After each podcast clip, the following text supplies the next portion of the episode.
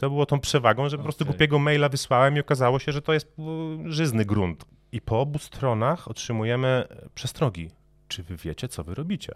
I on był pierwszym klientem, czyli jakby na zasadzie Arek, 500 zł ta książka. Wyjął pieniądze, biorę, pierwszy egzemplarz jest dla mnie.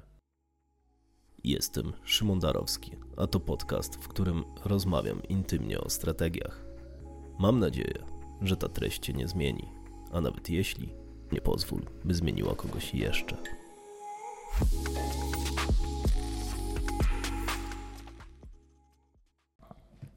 Witam Państwa bardzo serdecznie w naszym kolejnym nagraniu. Moim dzisiejszym gościem jest człowiek, który w mojej opinii ma wysoką sprawczość. To ktoś, kto myśli, potem realizuje, a na końcu wyciąga wnioski z doświadczenia, wprowadzając pewne modyfikacje w działanie. I mam wrażenie, że kolejność nie jest tutaj przypadkowa. To najpewniej jedna z najskuteczniejszych strategii na osiąganie celów. e, Między i między innymi chciałbym, żeby właśnie tego spróbował nas dziś nauczyć. Mój gość spędził 19 lat w IKEA, przeszedł ścieżkę praktycznie od magazyniera y, do specjalisty wdrażającego projekty, których nikt nie chciał się podjąć, bo były pozornie niemożliwe do realizacji. Prywatnie podróżnik, pasjonat, który potrafi zrobić to, o czym każdy z nas tylko po cichu myśli, czyli spakować mały plecak i zwiedzać najdalsze zakątki świata. To również właściciel księgarni internetowej, a od niedawna wydawca. Pierwsza książka, jaką wydaje, to petarda napisana przez Dana Penie, który jest tak kontrowersyjną postacią, że można go tylko kochać lub nienawidzić. Dziś postaram się, aby powiedział nam, jak robi rzeczy, a może to być utrudnione, bo to człowiek, który robi zamiast mówić. Przed Państwem wydawca, podróżnik, doradca, który sprawia, że w Twojej firmie zaczyna się dziać Barnaba Pyrak. Cześć Barnaba. Cześć Szymon. Normalnie rozpływam się po takim wstępie. Bardzo mi miło Cię gościć, w ogóle bardzo Ci dziękuję za to, że e, przyjąłeś e, nasze zaproszenie. Jasne. Dla mnie to jest e, ciekawe wyzwanie, zagadnienie, żeby tutaj pogadać z tobą. E, Super. Idziemy. Okej, no to lecimy głęboko. E, Na samym starcie w ogóle chciałbym, żebyś przedstawił siebie, ale nie na takiej zasadzie, jak, jak to jest e, przeważnie sztampowo. Ja w ogóle mam z tym problem, kim jesteś, żeby się określić, tak? Więc wymyśliłem sobie, że, podzi- że żeby podzielić to pytanie zawsze na takie trzy części e, i e, wygląda to tak. Co robisz, aby zapewnić sobie egzystencję? Co robisz, aby zaspokoić swoją pasję, chęć tworzenia, budowanie dziedzictwa i tym podobne rzeczy. I kim jesteś, ale nie chodzi mi o zawód, Mhm. y, tylko o to, kim jesteś jako, jako człowiek, Mhm. homo sapiens. Zaczniemy od e, tego egzystencjalnego obszaru. Proszę bardzo. Egzystencjalnego, jak to zabrzmiało, jak filozofia jakaś. Tak. E, e, no, na co dzień e, mam księgarnię, o której wspomniałeś. Aktualnie rozpoczynam wątek wydawniczy e, z Danem Penia jako pierwszym, e, pierwszą książką. E, ten wątek wydawniczy sobie biegnie na takim luzie, bez żadnej spinki, na zasadzie co będzie, to będzie. I chyba to jest jeden z najlepszych sposobów. E, Jest takie e, chyba na luzie najlepsze podejście. Co jeszcze działam? No, robię raczej czasem różne konsultacje związane z jakimś uruchomieniem e-commerce albo prowadzę jakieś projekty. Ostatni taki większy projekt, który prowadziłem, to był e, crowdfunding nieruchomości. E, Bardziej od strony technologicznej, aby, aby mieć, aby stworzyć system, który i procesy, i procedury, które będą tym crowdfundingiem nieruchomości e, zarządzać. No tak. Drugi etap, drugi element był jaki? Mhm. E, Co robisz, aby zaspokoić swoją pasję, chęć tworzenia, e, jakieś dziedzictwo, może realizację taką, wiesz, samego siebie, potrzebę wewnętrzną? Mhm. E, ta pasja tworzenia, ona przejawia się we wszystkim, co robię. Na zasadzie nie lubię robić rzeczy, których nie widzę sensu, bo to mi odbiera energię, czyli jakby muszę mieć taki element mm, zrozumienia, co ja robię, po co ja to robię, tak? Księgarnię, którą mam, to też jakby nie przypadkowa księgarnia, tylko z jakąś tam misją, e, misją związaną z wolnością człowieka, z wolnością działania, przedsiębiorczości. Mm. No tak. Musi być sens w tym, co robię, nie? Musi być jakieś, e, jakieś większe zagadnienie, tak? Jakieś poprawianie świata, e, a nie tylko po to robić, żeby robić. Mhm. Okej, a y, dlaczego musi być coś więcej? Dobre pytanie. Mm, żeby. No, żeby poprawić ten świat, żeby on był Mhm. z każdym naszym ruchem lepszy. Okej, czyli jest taka pozytywna wizja tego, Tak, żeby, tak, tak. żeby, żeby je- jednak nasza, e, e, żebyśmy przetrwali więcej niż jeszcze dwa pokolenia. E, No dzisiaj trochę to jest rozmyte, nie wiadomo o co tu chodzi w tym świecie, ale generalnie tak. Okej. Chodzi o to, żeby go poprawiać, rozwijać, nie? jakby dążyć do lepszego.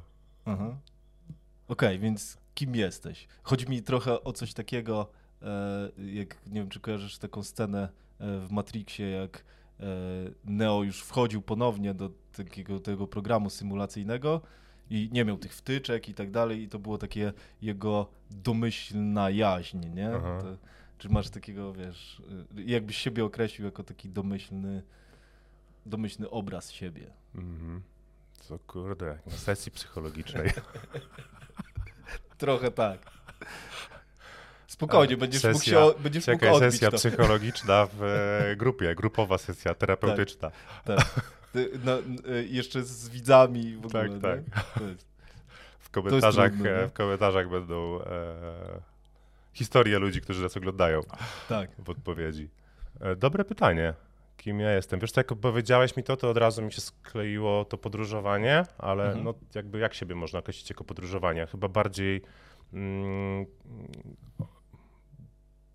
dostrzeganie świata z różnych perspektyw, Mhm. e, że nie tylko ten świat, który tutaj widzimy jest e, świat tak społecznie bardziej chyba możliwy, bo mm, w świecie, w którym żyjemy, pewnie na każdym zakątku świata tak jest, mamy pewnego rodzaju schematy, normy i wydaje nam się, że inaczej się nie da, a podróż mi pokazuje, że pewne rzeczy, które są u nas dogmatami, w drugim końcu świata nie stanowią w ogóle zagadnienia dla, e, dla ludzi, albo u nas się na czymś bardzo skupiamy. Wszystko w Europie musi być takie porządne i poukładane. Raz lepiej, raz gorzej, różnie to bywa, ale e, przynajmniej taka fasada.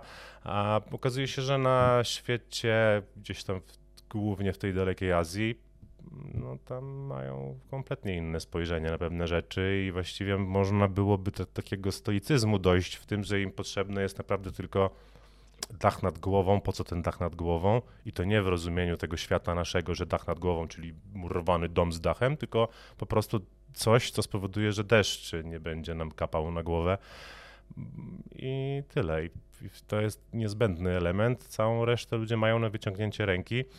E, Jak to mówi taki podróżnik Michał Pater, mm, w tych światach tropikalnych nie ma kary za nieprzygotowanie, to u nas chyba ona jest, czyli to, że nie muszą się tam przygotowywać do zimy, mm, żyją z dnia na dzień. Owszem, te jednostki mogą chcieć się rozwijać, rozwijają, ale mm, no, nie ma takiego tego gromadzenia zapasów na, niezbędnego gromadzenia zapasów na, na przyszłość. E, No, to mnie fascynuje w jakiś sposób. Okej, czyli może nazwałbyś się poszukiwaczem? Tak. Poszukiwaczem, odkrywcą. Odkrywcą. Magellan. Dobra, Nieznane lądy. tak.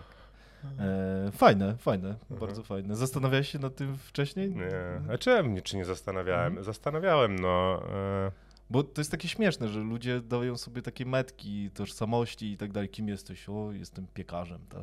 o, jestem sprzedawcą, o, jestem kimś, tak, tak? Ale teraz, w tym miesiącu, w tym roku, w tym Aha. dziesięcioleciu, tak, to się Aha. też zmienia, płynie, Aha. tak? Jeszcze zaobserwowałem coś takiego, jakby nie jestem jakimś tam poliglotą. E, angielskiego się trochę nauczyłem w życiu i, w sumie tyle, trochę Mhm. rosyjskiego, ale to bardziej umiem czytać niż mówić.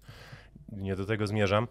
Zmierzam do tego, że jest takie stwierdzenie, z którym ja się bardzo zgadzam, że mamy tyle tożsamości, bo teraz zahaczyłeś jakieś tożsamości, czy tam nazwałeś je metkami, ile znamy języków, czyli w sposób, w jaki się wyrażamy, mowa, w której e, używamy, często powoduje, że jesteśmy jacyś.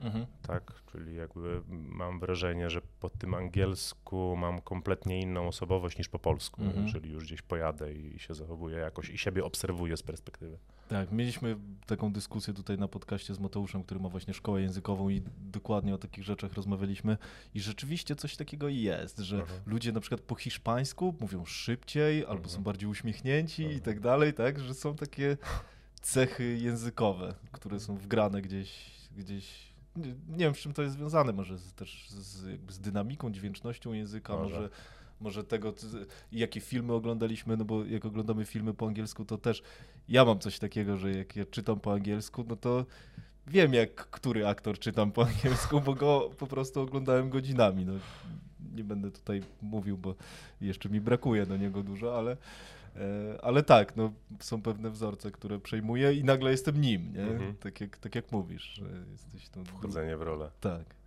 E, dobrze, Barnaba, powiedz mi e, w takim totalnym mm, nie skrócie, tylko w bullet pointach, tak głęboko jak powinienem ja wiedzieć, albo ludzie, bo ja trochę już o tobie wiem, em, o twoim życiu chronologicznie, tak Mhm. szczegółowo jak powinniśmy wiedzieć i Mhm. tak mało szczegółowo jak nie powinniśmy. Mhm. No już trochę powiedziałeś, bo pierwsze 19 lat dorosłego życia, czyli taka druga dorosłość, e, no spędziłem w IKEA, gdzie się pojawiłem. mm, Właściwie to moja pierwsza praca, gdzieś tam były jakieś dorywcze wątki, gdzieś byłem bardzo zagubiony w życiu. E, No, a taka korporacja z zasadami bardzo mi poukładała. Ona wkłada człowieka w takie pewnego rodzaju ramy, formy, gdzie jest e, no prościej pewne rzeczy poogarniać. I tam zacząłem od takich prostych czynności, jakiś magazynier, sprzedawca, aż e, finalnie e, skończyłem jako project manager, gdzie uruchamiałem różne projekty, głównie technologiczne, ale nie tylko dla, dla IKEA w Polsce. E, Gdzieś tam po drodze były mm, historie związane z jakimś helpdeskiem, no, wdrożenie e-commerce'u w Polsce dla IKEA, gdzie już się mówiło, że jakby wszyscy mają ten e-commerce IKEA, nie, dlaczego. E, mm, Jakby może nie bezpośrednio byłem tam e, głównym odpowiadającym za ten e-commerce, ale no kilka wątków dużych tam e, ogarniałem. Jak odchodziłem, to jeszcze wrzucili mi taki temat, no to jeszcze na odejście zrób, tutaj mamy Office'a do wdrożenia, takiego mm, może nie tyle, że Office'a, a bardziej przejście z takich e, zasobów, które ludzie mają na dyskach w komputerze w chmurę, nie? czyli ta Mhm. migracja do chmury słynna, która trudniejsza jest w wytłumaczeniu niż w zrobieniu. E, I jeszcze będąc w Ikei mm, uruchomiłem tę księgarnię, bo gdzieś tam po drodze w moim życiu pojawiła się uczelnia Asbiro, dziś uczelnia wtedy jeszcze nie, e, czyli takie przedsiębiorcze miejsce zrzeszające ludzi, którzy no właśnie czegoś, coś chcą w życiu zrobić więcej e, niż tylko odtwarzać e, pewne schematy, tak bym to określił. E, No i, i co? Jak byłem w, w tej Asbiro, no to należałoby zrobić jakiś e, biznes, e, takie przynajmniej miałem myślenie i po prostu tam zacząłem sprzedawać kawę uczelni, nie w uczelni, studentom, kolegom moim. Nie miałem pojęcia o biznesie, nie? Jakby 19 lat w korporacji, gdzie masz wszystko poukładane i zajmujesz się tylko takim małym wycinkiem i wydaje ci się, że to jest bardzo dużo, a ten wycinek, kurna, nie ma końca. Wycinek, ta cała miejsce, z którego możesz to wyjąć. No ale jakby od czegoś trzeba zacząć i tu wspomniałeś o tej sp- sprawczości czy o poprawianiu. Mm, Może trochę inaczej na początku tam mnie to określiłeś, ale mm, mm, mm, mm, czekaj, by się zaciąłem. Mm, No, jesteśmy w Wasbiro i jesteśmy No w. w... E, Tak, tak, w tym zakładaniu pierwszego biznesu, Mhm. o którym nie miałem pojęcia, no ale dobra. I jakby to jest, myślę, in, mm, niezbędny element, czyli nie myśleć nad tym e, przez tygodnie, miesiące, czy nie daj Boże lata, tylko coś zacząć robić.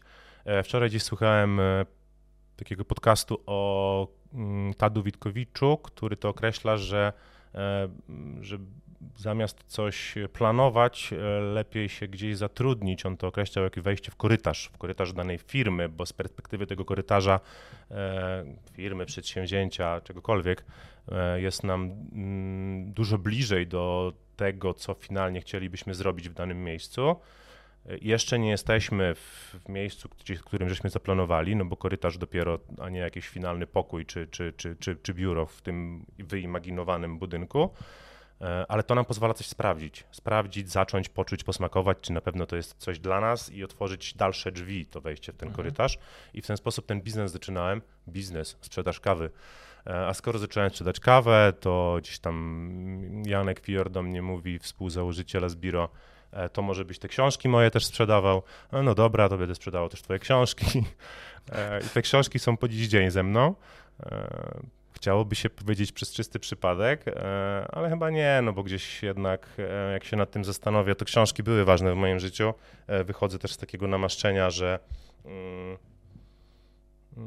no, że książek, jakby książki z czymś szczególnym, czymś, czego się nie wyrzuca, że to jest taka kompendium wiedzy na dany temat, że ktoś, kto tworzył książkę, może dzisiaj trochę to mm, nie zawsze tak wygląda, ale co do zasady, no te książki mm, te lepszej jakości książki, nazwijmy je tak, no ktoś musiał poświęcić dużo energii do tego, żeby usystematyzować dany temat e, i wyłożyć go w jakiejś tam konkretnym chronologii, żeby to miało ręce i nogi, żeby to było kompletne i wyczerpywało dany, dany wątek.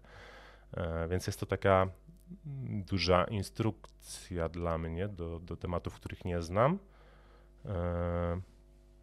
Ktoś to musiał uporządkować. No to jest, mhm. to jest do, dobra myśl, bo rzeczywiście mhm. książki raczej nie powstają z przypadku, nie? Tak, mhm. jak, tak jak mówisz. E, Przynajmniej nie powinny. Tak.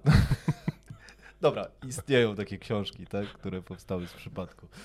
E, ogólnie ta twoja, twoja historia brzmi, a spoko, poszedłem na Zbiro, e, tu Jan Fior powiedział, żebym sprzedawał jego książkę. Mhm. To brzmi jak taki, taki wiesz, a poszedłem sobie z, z, z, na kawę. na piwo. E, tak, ze znajomymi na piwo, powstał pomysł, poszło i, i, mhm. i, i, tak się stało, ale no, żeby tutaj... No, to nie tak finalnie wygląda w życiu? E, trochę tak, e, chociaż z taką lekko, lekkością o tym mówisz, że mhm. no, a, a, aż, a, aż się zastanawiam, czy to... czy to rzeczywiście było takie proste, tak? No, no bo... gdzie? To nie jest proste. No, jest o to proste. chodzi. To nie okay. jest proste. No, jakby... E, natomiast ważnym w tym wszystkim jest to, że dotykasz tematu, tak? Że mhm. zaczynasz go mm, doświadczać i to chyba o to doświadczanie najbardziej chodzi, bo żadna teoria ci nie powie niczego, czy niczego, no coś tam ci powie, mhm. ale będziesz sobie coś wyobrażał, dopiero doświadczenie ci coś przynosi, dopiero doświadczenie tej sprzedaży książek e, przyniosło mi wiedzę na temat tego, że no nie jest to łatwy biznes, tak? Nie wystarczy mieć produktu i go gdzieś zaoferować, tylko głównym elementem tutaj jest marketing. A co to znaczy ten marketing? Jak go ogarnąć? A, a kto może ten marketing robić w książkach, typowo w książkach, tak? Dziś to już wiem, 5 lat temu czy 6 ja pojęcia o tym nie miałem i nigdy bym nie miał, dopóki bym w to nie wszedł i nie zaczął tego praktycznie mhm. robić. Okej, okay. i o tym będziemy rozmawiać, bo to, bo to bardzo mi się podoba to twoje podejście, ono jest bliskie mi i w ogóle, y, jeżeli chodzi o tworzenie startupów, tak? Mm. Zetrzyj się jak najszybciej z rynkiem, mhm. pogadaj z mhm. ludźmi, powiedz jaki masz pomysł, czy oni to w ogóle kupują, mm. zamiast siedzieć w piwnicy i teoretyzować. Y, robiłem tak raz kiedyś jeden produkt nic dobrego z tego nie wyszło. E, Okej, okay, czyli chronologicznie. 19 lat IKEA, y, rzuciłeś IKEA, później podróż dookoła świata, która została przerwana, y, jeszcze do tego wrócimy i działalność gospodarcza, ale nie wiedziałem o tym, że to w trakcie już pracy w IKEA mhm. było to sprzedawanie książek. Tak, super, tak. super, fajnie. I, I jak to łączyłeś w ogóle? No, jak pracujesz na etacie, to przecież nie masz no całego w... dnia zajętego, tak? W sumie tak, to jak jesteś no. przedsiębiorcą, to jest, jesteś zajęty, no tak. Okay. E, plus e, pracując na etacie głównie pracujesz w tygodniu, a jeszcze pozostają weekendy, mhm. gdzie no jakby to było skupieniem, plus to, że no miałem jakąś wiedzę z e-commerce'u, więc jakby e-commerce jest takim elementem, który no, chciałoby się powiedzieć, pracuję sam, pasywny dochód, no ale jakby w takim ogólnym podejściu tak, można tak sobie to uprościć. Tak, ostatnio nawet się śmieliśmy ze znajomym, że, yy, że ty, może się zatrudnimy na etat, żeby normalnie, spokojnie robić biznes bez spiny. to, to, to, to, Uwolnić kreatywność. Tak, tak dokładnie. I I wtedy na, na luzie sobie spokojnie, e, rzeczywiście po godzinach, bo jak jesteś przedsiębiorcą, to jesteś zapięty po 20 godzin. E, dobra, Barnaba, ja chciałbym od, od, trochę pominąć rzeczy, później do nich wrócić, ale mhm. no... Ty, ty tu rządzisz. To, ale chciałbym przejść do tej, tej, tego wydawnictwa twojego i e, zanim przejdziemy do księgarni z odpowiedzią na pytanie, dlaczego w ogóle skręcasz wydawnictwo, mhm. No, byłeś całkiem niedawno u Dana Penny, bo mówiłeś, że to jest dwa tygodnie, więc to jest na świeżo. I o, Trzy może, no tak. Mhm. I o tym chciałbym, żebyś, żebyśmy pogadali. No to jest e, dla, dla tych, którzy nie wiedzą, Dan Penia to jest taki no, dosyć twardy gość, który e, mówi po prostu 300 cold calli dziennie, 14 godzin pracy, będziesz miał sukces, tylko po prostu musisz nawalać. E, e, pytanie w ogóle, skąd pomysł na wydanie właśnie jego książki? Mhm z życia. Mm, co to znaczy z życia? To znaczy była księgarnia i z tą księgarnią e, była i jest. E, czyli jestem w temacie książek, czyli idealnie byłoby eksplorować dalej ten wątek, e, a nie szukać czegoś kompletnie nowego. Mm, znaczy idealnie. Dobrze jest wykorzystać to, co już mamy, nie? Z tej mhm. perspektywy wyszedłem, czyli jeżeli mam księgarnię, znam ten biznes, znam branżę, rozumiem plus minus już o co w niej chodzi, co się sprzedaje, co się nie sprzedaje, no, a jako przedsiębiorca, mm, oprócz tego, że no, naprawiam świat, to w każdym działaniu, to już żeśmy sobie mówili, e, no to też jako przedsiębiorca dążę do wygenerowania zysku i księgarnia nie jest e, tematem, który e, najlepiej nadaje się do wygenerowania zysku, co mi po prostu też, to, to co już wspominałem, życie pokazało. No i gdzieś tam pojechałem na taką konferencję Umysł Miliardera, gdzie zostałem też tam zaproszony odnośnie prowadzenia sprzedaży y, tych e, książek od, z tej konferencji plus swoich i no, opowiadam teraz taką historię, nie? No bo to tak pokazuje pewnego rodzaju żyć, wydarzenia życiowe. To nie było nic bardzo, to, to nie było nic zaplanowanego, tylko po prostu Mm, eksploracja tego, co już masz, powoduje, że możesz e, osiągnąć pewne rzeczy, o których nawet nie pomyślałeś, że one mogą się wydarzyć. Co to znaczy? Mam mhm. księgarnię, jadę na, jakieś, na jakąś konferencję, gdzie będę sprzedawał te książki. Nie jest to moje wymarzone, moja wymarzona rola, osoba, która nosiła sukcesy jako project manager, wielkie projekty wdrażała, a teraz jeżdżę z książkami. Jakby mm, jakby nie jest to nic złego, no ale to z drugiej strony nie jest e, jakby korporacja i bycie tam w tej korporacji, w tych trybach daje poczucie takiej e, większych rzeczy, że robisz większe rzeczy. Mhm. E, więc e, no, pojechałem z tymi książkami i taki nie byłem najbardziej e, pozytywnie nastawiony do tego. No dobra, jadę, zobaczymy co się wydarzy, zobaczymy co mi życie przyniesie. I okazuje się, że spotkałem tam mm, inne, wydawni- czy inne wydawnictwo. Spodobałem tam wydawnictwo Aktywa, które też sprzedawało swoje książki.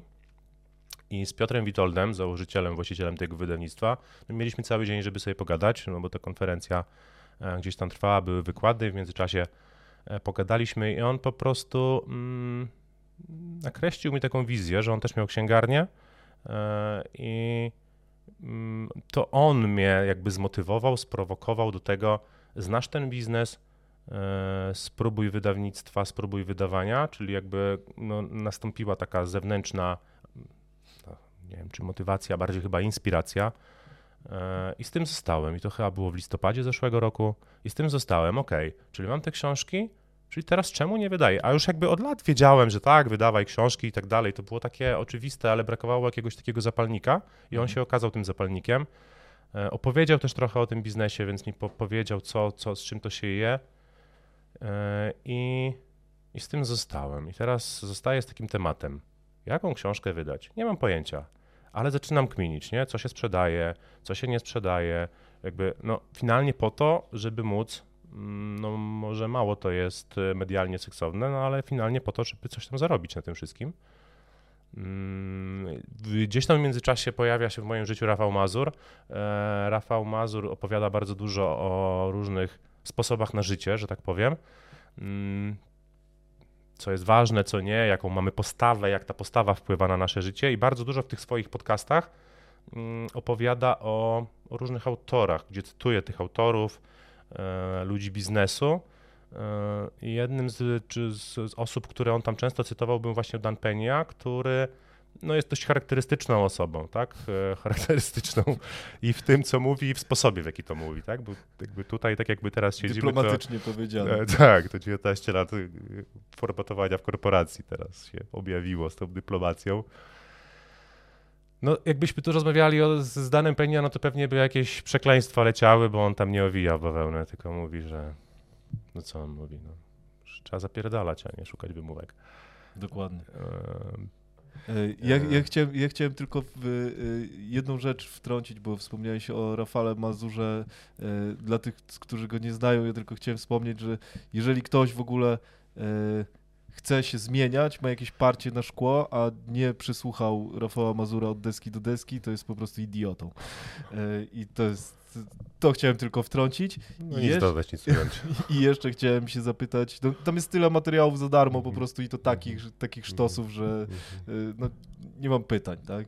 Y, I jeszcze chciałem zahaczyć o ten wątek, bo y, ja gdzieś o tym myślałem, y, a po- wspomniałeś o tym, że zmiana z tej Ikei y, Mhm. na tą księgarnię, że ona nie była taka sexy. I y, właśnie o to też chciałem zapytać w, w późniejszym czasie, ale skoro zahaczyłeś o to, Mhm. to ja jestem ciekawy, jak to w ogóle, czy ta decyzja była prosta i jak ona w ogóle wpłynęła, bo 19 lat pracujesz w korpo, tak jak Mhm. mówisz, są pewne oczekiwania innych ludzi przeważnie, a nie Mhm. samego siebie nawet, Mhm.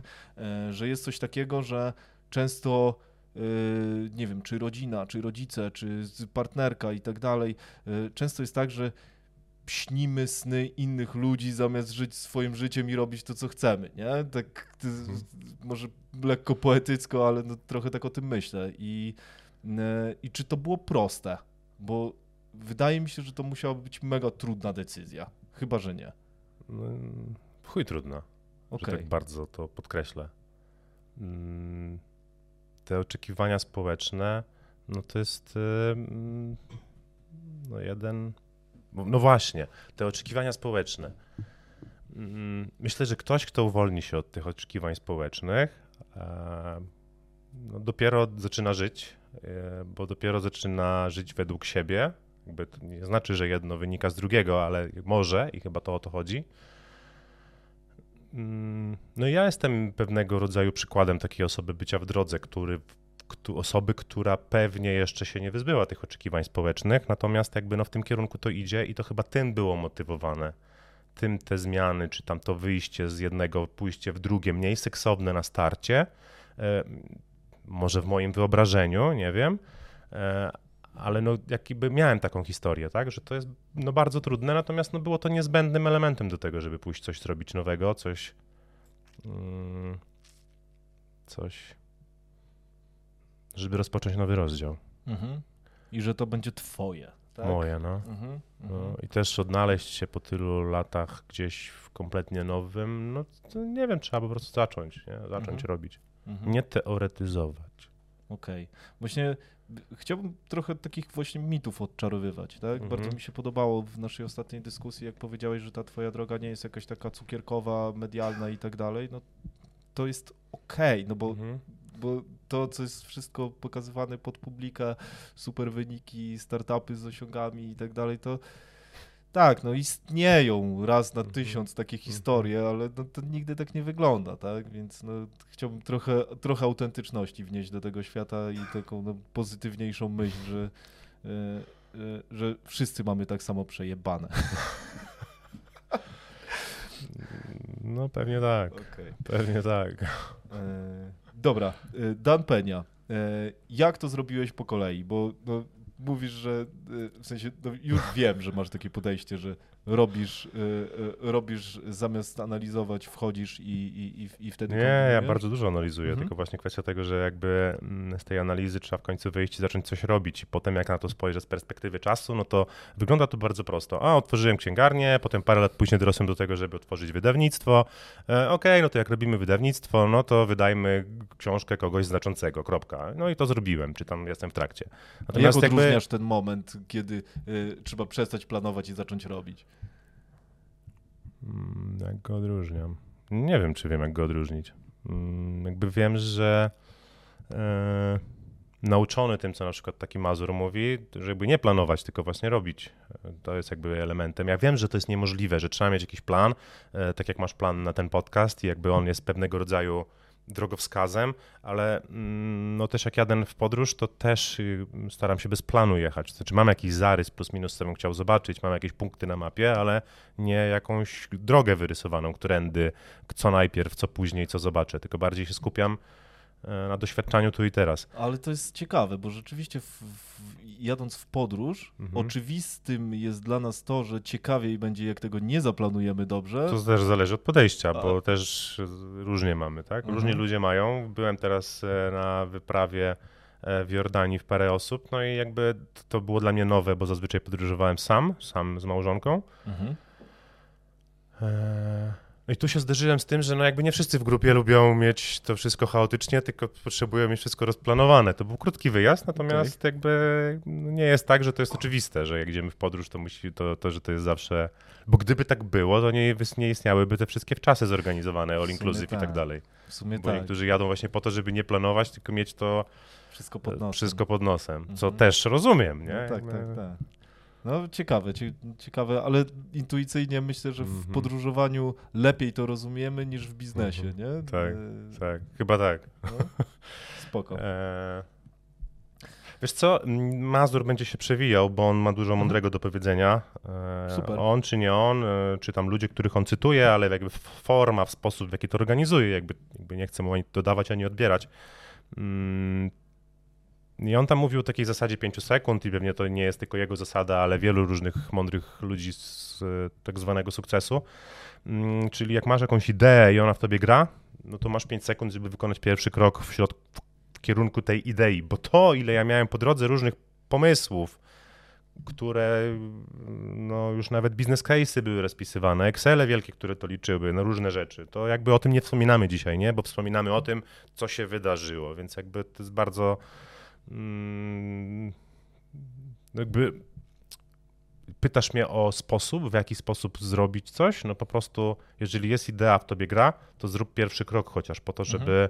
E, w tą podróż wyruszyć, w tą wyimaginowaną podróż, niekoniecznie w tą podróż e, zwiedzania świata, tylko w podróż mm, tej nowego projektu. Mhm. I tak było z tym danym Pennią, w którym raz, że dostan, została mi gdzieś tam nakreślona mm, koncepcja, wydaj książkę, wiesz, co ci się sprzedaje, wiesz, co ludzie kupują, skup się na tym, wiesz, jakie książki były, e, mm, skończyły się nakłady, no bo to są też takie sposoby na E, zrobienie. Czyli jakby tu mówimy o książce, ale generalnie w każdym biznesie warto mieć mm, swój produkt i wydanie swojej książki to jest tego przejawem takiego posiadania własnego produktu. Teraz jaki produkt? No produkt, który będzie się sprzedawał, który będzie e, dobrym produktem, tak? No bo mhm. jakby... Mm, Czyli robiłeś taką analizę, że ok, Dan Penia będzie się dobrze sprzedawał. Tak? Wiesz co, nawet nie o to chodzi, mhm. tylko bardziej na tej zasadzie, że skoro e, widzę, co Mazur poleca, a w środowisku w którym się poruszam, Asbiro, czy generalnie ludzie przedsiębiorczy, bardzo często był Mazur. Czy mhm. tam Marcin Osman, który też tam razem z nim współpracuje, e, przedstawiany. Widzę, co Marcin Osman wydaje, widzę, co się sprzedaje i to była taka analiza z perspektywy no, biznesowej, tak? Czyli jakby robisz biznes, no to owszem, możesz się oprzeć na ideałach lepszego świata i to jakby robimy, ale z drugiej strony masz e, Excela, który się musi zgadzać. To jest oczywiste. Oczywiste. Mhm. No właśnie oczywiste. Nie wiem, czy mhm. wszyscy tak. to kumają, ale mhm. to jest oczywiste. Bez tego mm, duża byłaby przypadkowość w pewnych rzeczach.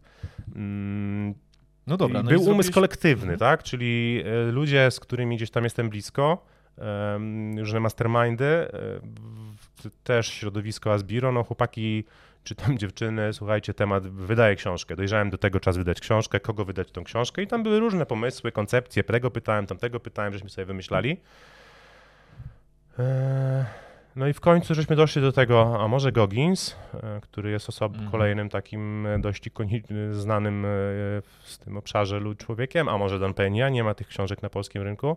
I co dalej zrobiłem? Po prostu wysłałem maila, czyli jakby z perspektywy, gdyby znowu to skrócić do takiego skondensowanego TikToka, co zrobić, żeby zrobić fajną rzecz, no to zastanów się, co to by było, jeżeli ci to gra w sercu, to zrób pierwszy krok, w moim przypadku było wyślij maila.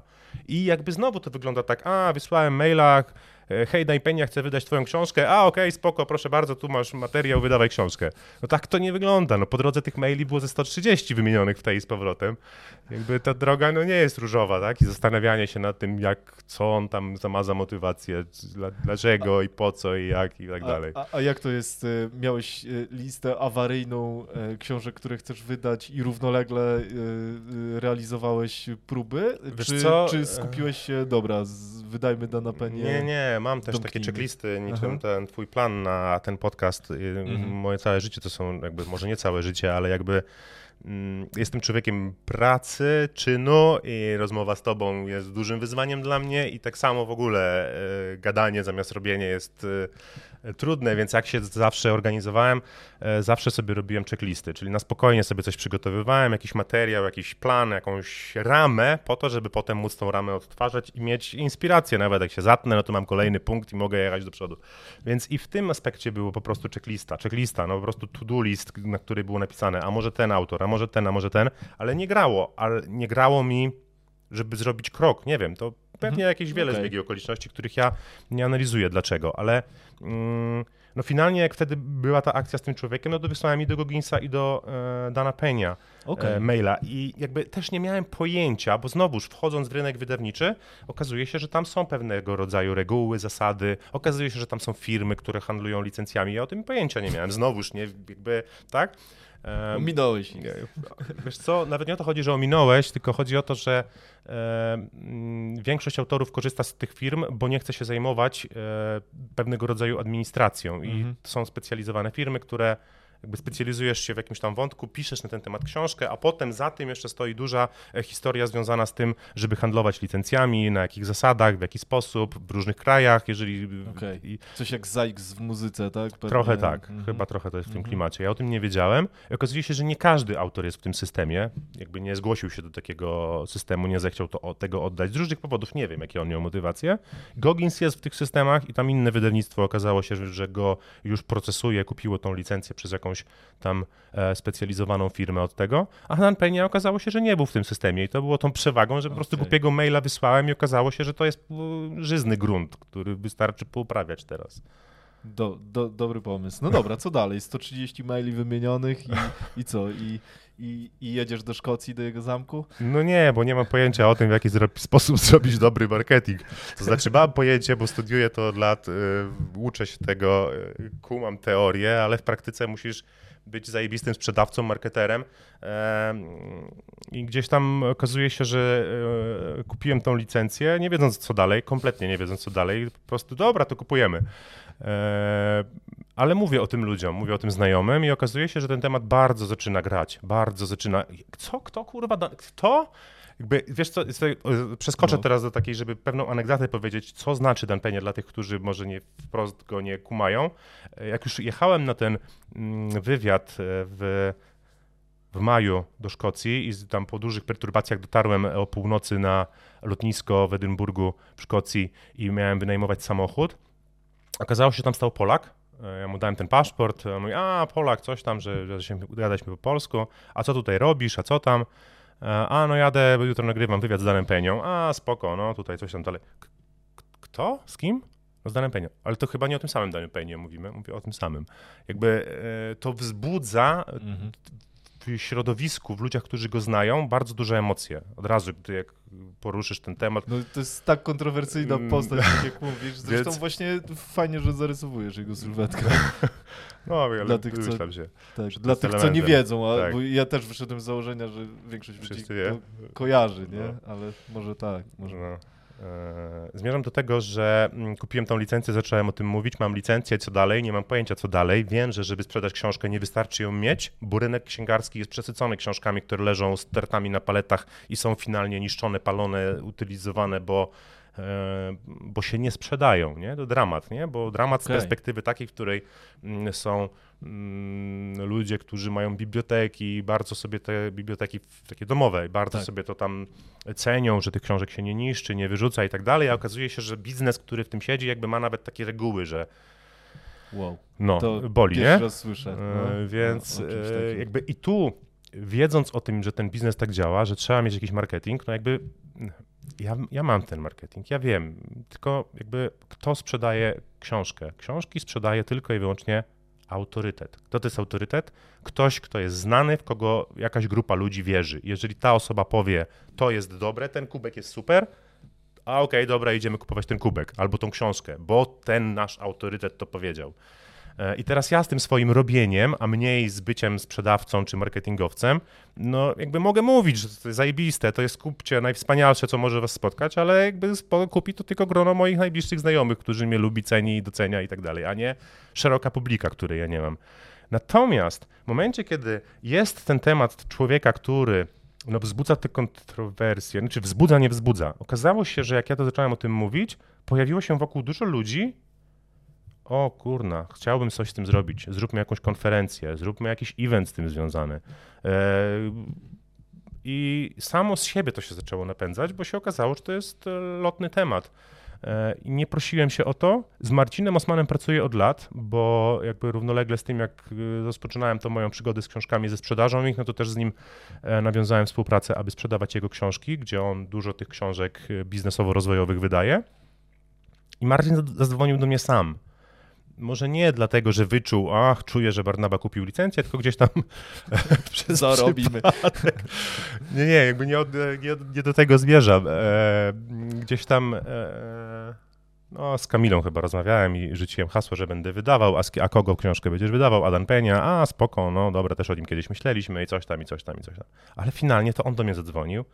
Ja mówię, okej, okay, kurna, super, idealnie, jesteś człowiekiem, który mi tu jest niezbędny w tej układance, czyli jesteś człowiekiem, który jest w branży, ale co ważniejsze, jesteś urodzonym sprzedawcą i masz marketing, masz grupę ludzi, która mm, ciebie słucha, zna i tak dalej, więc jakby tu ta droga jakby kupuje w ślepo licencję, nie wiem co dalej, a potem się okazuje, że to się samo układa po kolei. Mhm. Zajebiste jest to, że mówisz, że y, Marcin był y, niezbędną, niezbędnym puzzlem tej układanki i tak bez problemu e, oddajesz mu trochę lejce, tak? No bo, bo to, to, trochę tak jest, nie? E, mhm. I wydaje mi się, że to, do tego trzeba mieć też specyficzny mindset, żeby oddawać ludziom, żeby oddawać trzeba ludziom po prostu zacząć coś robić i się zmierzyć z rzeczywistością i dostać w pierdol z życia, że kompletnie samemu nic nie osiągniesz, dopóki nie będziesz współpracował z innymi. Okej, okay. no Chyba, że jesteś Spoko. super, hiper tak. omnibusem, który umie wszystko. Ja nie wiem, czy tacy są i po prostu trzeba się wspierać kompetencyjnie. Zresztą wspomniany Tad Witkowicz, też taki Polak e, z sukcesami, który wprowadził, na początku gdzieś tam o nim zagadałem, który wprowadził te dwie pierwsze spółki polskie na Wall Street e, technologiczne. Mm, bo akurat ten podcast wczoraj o nim słuchałem no gdzieś tam tą książkę jego też wcześniej czytałem, natomiast jakby jestem na świeżo. E, no i on tam też bardzo podkreśla, ja miałem świadomość siebie, mówi Witkowicz, że ja mam umiejętności związane z technologią, z rozpoznawaniem tego, jakie ma świat braki w kontekście technologii, ale kompletnie nie miałem pojęcia o tym, w jaki sposób sprzedawać i moja osobowość nie jest sprzedażowa. Dlatego od samego początku zatrudniałem profesjonalnego sprzedawcę. Jakby nie chcę powiedzieć, że to jest tak, że ja Marcina zatrudniam, aczkolwiek można byłoby tak uprościć, no tak. bo my jesteśmy na równi, współpracujemy, podjęliśmy współpracę na równi. Natomiast no, mm, chyba wszędzie jest tak, że musimy się e, podzielić e, i zaangażować innych, żeby móc e, wzrosnąć i jakby to jest największym chyba mm, kluczem do, do sukcesu. Chyba tak, chyba biznes to ludzie, chociaż przychodzi taka ciekawa era trochę takich y, solo przedsiębiorców i rzeczywiście technologia dzisiaj pozwala im na dużą, mhm. dużo większą skalę niż kiedykolwiek mhm. wcześniej w historii, mhm. ale w dalszym ciągu też uważam, że biznes to ludzie, biznes to relacje mhm. i, y, i, tak jak mówisz, chyba bez ludzi się nie da tego zrobić. Nawet nawet nie wiem, czy byłoby to super przyjemne robić to samemu, chociaż znam takich, którzy specjalnie izolują się od ludzi, bo nie do końca lubią kontakty, douczają się właśnie rzeczy, bo mhm. nie do końca są dobrzy w tych relacjach i nie chcą być w nich dobrzy. Mhm. No, to, no ale to są Tylko dwie, to są... dwie jakby mhm. strategie, tak? Tak. No tak. Czuję, jak mi to mówisz, że to są bardziej ludzie, którzy się specjalizują w czymś, którzy są specjalistami, a nie e, ludźmi, którzy Tak, z, mam robią taki, jakiś biznes dla ludzi bezpośrednio. Mam taki przykład właśnie y, programisty, który robi gry Mhm. i sam nauczył się w pewnym momencie oprócz robienia gier, grafiki i tak dalej, sam nauczył się muzyki, sam nauczył się wielu innych rzeczy po to, żeby właśnie nie musieć tworzyć teamu, Mhm. ale dzisiaj finalnie i tak stworzył team, więc Mhm. Gdzieś dochodzi do Więc takiego sufitu, jakby nie? tak, Mhm. je- jest gdzieś ten sufit. Wydaje mi się, że jak chce się robić te wielkie rzeczy, e, i tak robił duże, ale rzeczywiście, no, żeby Wiesz to co, było ja- world classa, Mhm. to Ja wychodzę z tej Ikei, gdzie jakby tam za tą Ikeą stoi historia człowieka, który od zera stworzył wielką firmę ikoniczną na swój sposób e, na świecie, rozpoznawalną, no może nie jak McDonald's, ale to podobnej klasy.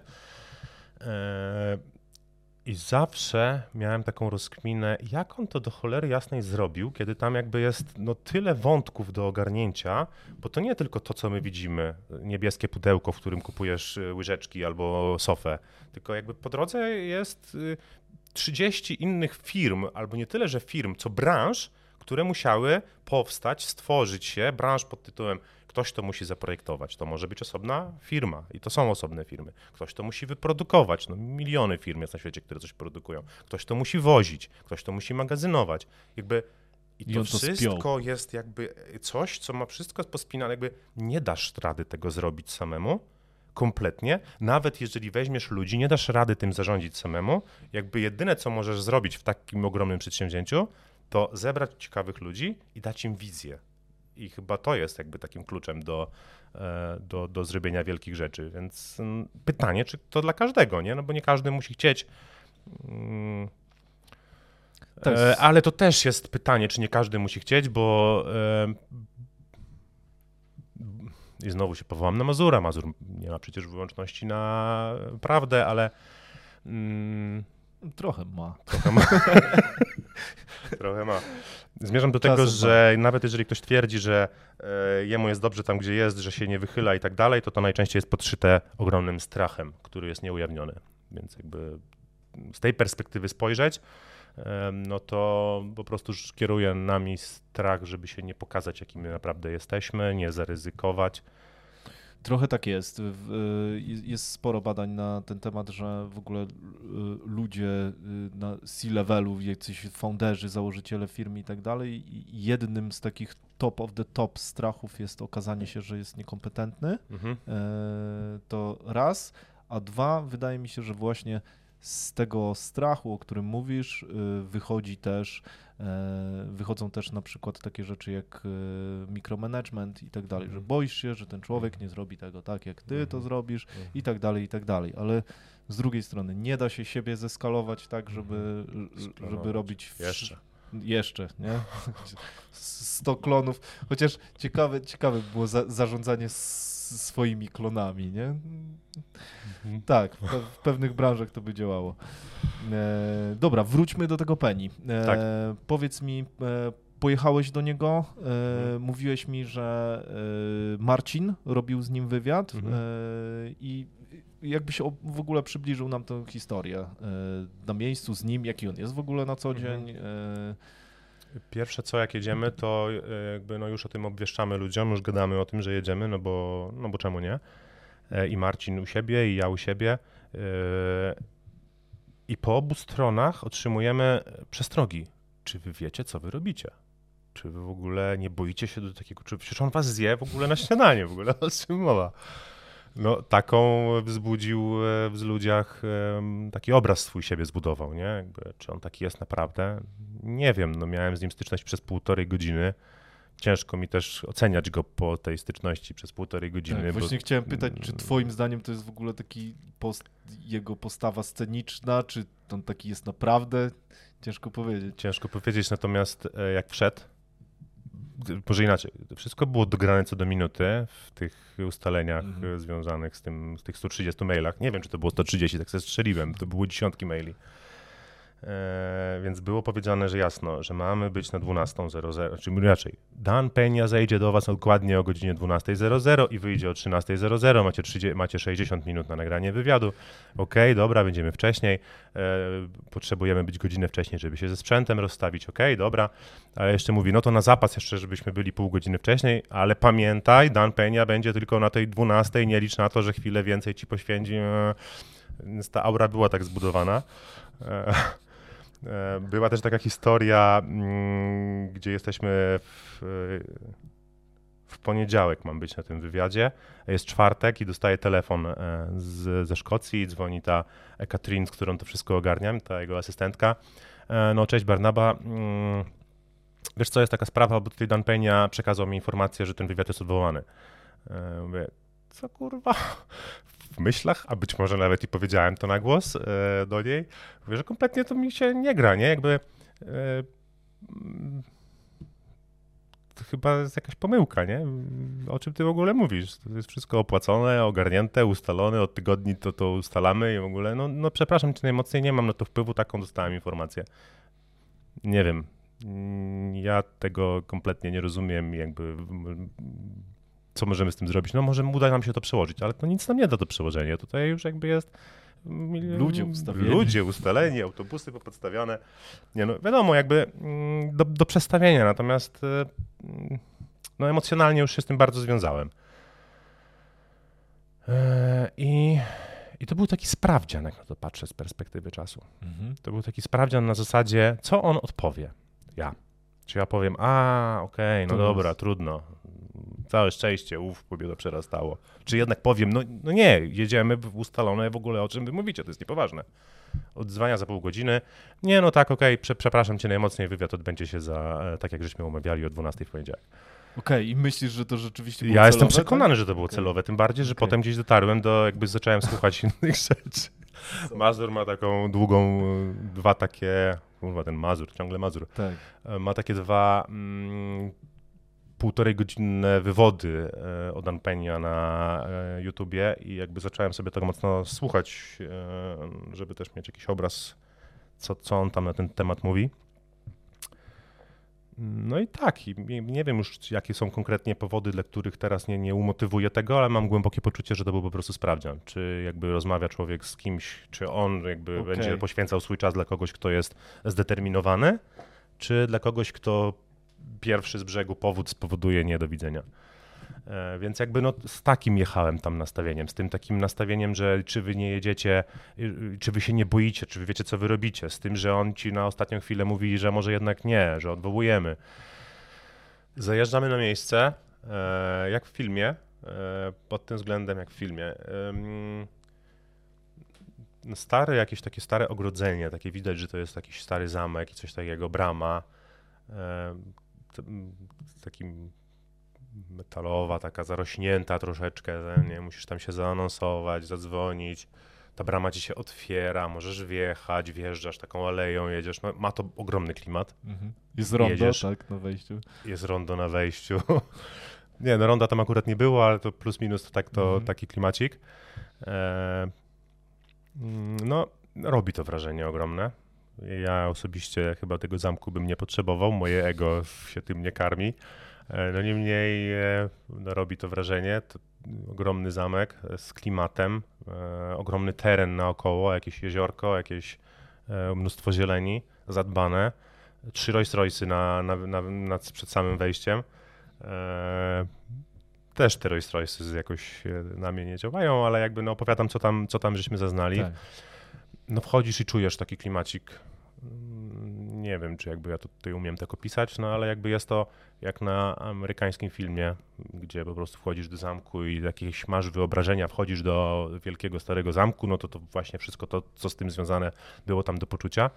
No rozstawiliśmy się z tym, z tym sprzętem, e, pojawiły się właśnie ta, ta Katrin, która Mm, z którą to roz, załatwiałem wszystko po drodze i to była taka bardzo normalna osoba. Jakby jeżeli zestawimy sobie te wyobrażenia nasze z tym człowiekiem, potworem, e, e, względem tego, jak ci ludzie nas tam przywitali, wyszła jakaś starsza pani, za chwilę wyszła ta Katrin, no to i to i jeszcze ważna rzecz, Dan Peña ma taką, e, przynajmniej taka jest historia za nim stojąca, że jak się tam u niego pojawiasz, to masz być nienagannie ubrany. Tam nie ma na skróty, on jest zawsze ancuk, Mhm. zapięty Marynarka, tego. kamizelka, Tak, krawat. tu być może nawet Mhm. fular, coś tam Okej. tego, nie? Akurat nie fular, ale jakby bardzo takie to musi być Mhm. fest.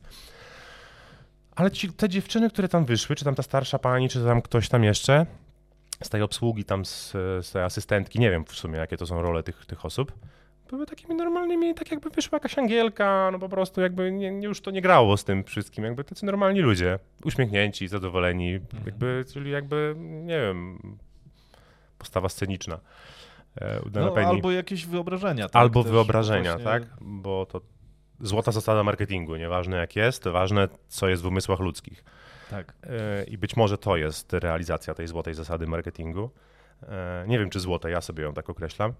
E, Oglądałeś serial Sukcesja? Oj nie. To tam właśnie, tak jak opowiadasz, to mi się kojarzy, że tam właśnie taki jest klimat. Yy, taka mega bogata rodzina, która rządzi mediami w Stanach. Aha. Nie, nie, niezły, niezły serial na Okej. HBO. E, Nie płacą nam. Nikt tam w ogóle nie płaci. Ale dobra, kontynuując. E, dokładnie. Schodzi ten Penia, jest godzina, bo tam w międzyczasie się ta 12 przesunęła na 11.50, ale to są tam szczegóły techniczne. Schodzi gdzieś tam z góry, no tak jak na tych wyobrażeniach, że tam gdzieś u góry ma swoje komnaty, coś tam schodzi na dół. E, I gdzieś tam stoję w drugim tym pomieszczeniu, te otwarte drzwi i mówi, e, jeszcze 5 minut? W ogóle nie masz dyskusji, ale bra- mija te 5 minut, wchodzi. Już czujesz tak, że jak idzie, to już czuć od razu, że to jest on. Tak, I się zrobiło bardzo zimno. I myśmy stali takie cwaniaczki, Marcin i ja i w ogóle ha ha ha, hi, hi, co to nie my i w ogóle wchodzi ten Penia i o kurwa, no nie wiadomo jak się zachować w ogóle. Stanął, tak zimno się zrobiło, mowy odebrało jednemu drugiemu i nie wiadomo co dalej. I by... Czuję to. No, ale mam wrażenie, że to takie, jak mamy taką koncepcję talentów Galupa i tam jest jednym z e, takich talentów łuk, czyli taki czar, czyli jesteś osobą, która wchodzi i już się wszyscy kochają, tak chyba u Dana Penny jest ten czar kompletnie w odwrotną stronę skonstruowany. I nie wiem, pewnie taki jest, a może jest to ta postawa sceniczna. No w każdym razie potem jakoś to poszło na zasadzie, no wyciągnął rękę, żeśmy się przywitali i, i, I okazało się, że ta rozmowa no po prostu się klei, po prostu zaczęliśmy rozmawiać. E, I żeby nie przedłużać, no bo też to całe nastawienie, że to tak mało czasu i w ogóle, no to siadajmy do tego wywiadu. No i co? Po prostu opowiadał o swoich przemyśleniach. Parę razy próbował się poderwać do jakiegoś krzyku, ale to tak było na zasadzie, okej, Okej. taka moja postawa, muszę trochę Mhm. w ten się zerwać, ale jakby nie było tak, że nas tutaj zniszczył czy coś w tym stylu, tylko okazał się takim normalnym człowiekiem, nie? Na końcu żeśmy stanęli sobie zrobić zdjęcia, no to na tych zdjęciach uśmiechnięty człowiek. Starszy pan, ale uśmiechnięty. Powinien chyba być uśmiechnięty przy takim statusie i w ogóle, no chociaż tak, no ma, tak jak mówisz, ta aura musiała być strasznie dziwna. Dziwna, dziwna, dziwna. Dziwne No, wydarzenie. Dziwna, ale... Hmm, jakbym to powiedzieć? Suma summarum autentyczna, czyli jeżeli się Mhm. teraz zastanawiam nad tym, czy to jest poza, czy nie, to chyba jednak nie. Chyba po prostu tak ma, Mhm. tak sobie to zbudował. E, W bardzo bliskim kontakcie musi być ze sobą, ze swoimi potrzebami i na pewno bez tych oczekiwań społecznych. To na Mhm. pewno nie ma ich tam realizacji, tylko raczej realizacja tego, co on myśli o świecie i co on. E... No to zresztą on ma taką misję budować męskość wśród ludzi, tak? Męskość, czyli nie poprawność polityczną, tylko to, żebyś był twardym i wiedzącym, czego chce człowiekiem, a nie słuchającym na przykład mediów i aktualnej narracji, która tam jest puszczona w świat. Tak, zupełnie inaczej niż Mm, na przekór pod prąd, tak, nie? tak, E, Przy, tak. Przynajmniej dzisiaj, bo kiedyś to było takie dosyć normalne, że, Mhm. że, że facet y, walczy. y, O swoje tak. i zarządza. E, No E, ciekawa no. postać, ale y, czy, czy ty uważasz, że tam jest duża wartość, tak, w tym człowieku, Jest bo bardzo duża. raz, że kasuje za to ogromne pieniądze. 100 tysięcy. Za, Możesz za jechać, nie szkolenie. ma problemu, każdy może jechać. Mhm. 100 tysięcy na mentoring u niego. Mhm. I, I ile trwa ten mentoring? To jest jakieś dwa tygodnie chyba? Tak? Wiesz co, jak myśmy byli, to akurat o 14 zaczynał się kolejny i to był tydzień czasu, Tydzień. że ci ludzie tam przyjechali przerażeni, bo jak żeśmy wychodzili, to się zjeżdżali. E, przerażeni wchodzili tam, że ich tam zaraz działa. zje. Działa. Działa. Kurde, no i tak, każdy płaci mu 100 tysięcy dolców i, y, ale z tego co wiem, no to y, przynajmniej, y, przynajmniej tak, tak słyszałem, nie Mhm. wiem ile jest w tym prawdy, że on co jakiś czas y, potrafi zrobić sobie taki reset, typu wyrzucić pieniądze, żeby być bardziej zmotywowanym, ale z drugiej strony chyba ze swojego zamku nie zrezygnuje, tak, Chyba nie. tak po prostu, Chyba nie. ze swoich Rolls Royce'ów. Ale to, to on, on, mi podchodzi pod takiego człowieka, który mówi, dobra, mam 10 miliardów, to 9,5 oddaję, żeby poczuć y, parcie na, na znowu zdobycie kasy. On generalnie ma taką zasadę, masz żyć na 130%. To jest pierwszy raz z czym takim się spotykam. Zawsze by mówione było e, oszczędzaj, e, nie ryzykuj, e, czy tam ryzykuj w jakimś ograniczonym zakresie, żebyś nie stawiał wszystkiego na, jedną szalę, a on mówi, masz żyć na 130%. Co mam na myśli? Jeżeli cię stać na coś, to masz to zrobić na 130%. Masz się zadłużyć, żeby to zrobić, po to, żeby mieć kurwa ciśnienie, Tak, żeby za chwilę to odrobić. A- Na głowie No, postawione. na głowie postawione totalnie, nie? No, bo tak Znaczy on nie się mówi tak- o tym, że masz się zadłużyć, ja to może teraz uprościłem. E, Ale niemalże to... nie, ale to niemalże spływa, do no. tego to można chyba odnieść, że mm, jak nie będziesz miał tego ciśnienia jakiegoś, e, zewnętrznego czy wewnętrznego, a pewnie idealnie mieć oba, Mhm. e, no to będziesz nijaki, tak, jakby bez, e, bez tej mocy sprawczej. Mhm. Dobra, mysz, czy- książka, e, wydajesz ją. I ile kosztuje, jak można ją kupić i jak to w ogóle wygląda? E, I ile będzie sztuk i czy to jest ever? Książka jest ewenementem, tak jak ewenementem jest ten człowiek. Książka jest aktualnie w przed- przedsprzedaży. E, Wydrukujemy jej tysiąc egzemplarzy. No to egzemplarze ekskluzywne, kolekcjonerskie, które myślę z czasem zdobędą jeszcze większą wartość aniżeli są na starcie. I ta książka nie jest dla każdego z bardzo prostej przyczyny, no chociażby z powodu ceny, e, którą chyba jako pierwszą tego typu publikację na polskim rynku ustaliliśmy na 500 zł. I biorąc pod uwagę to wszystko, co jest wokół tego człowieka i ile to emocji kosztowało, żeby to wszystko spiąć do kupy, ogarnąć i zrobić,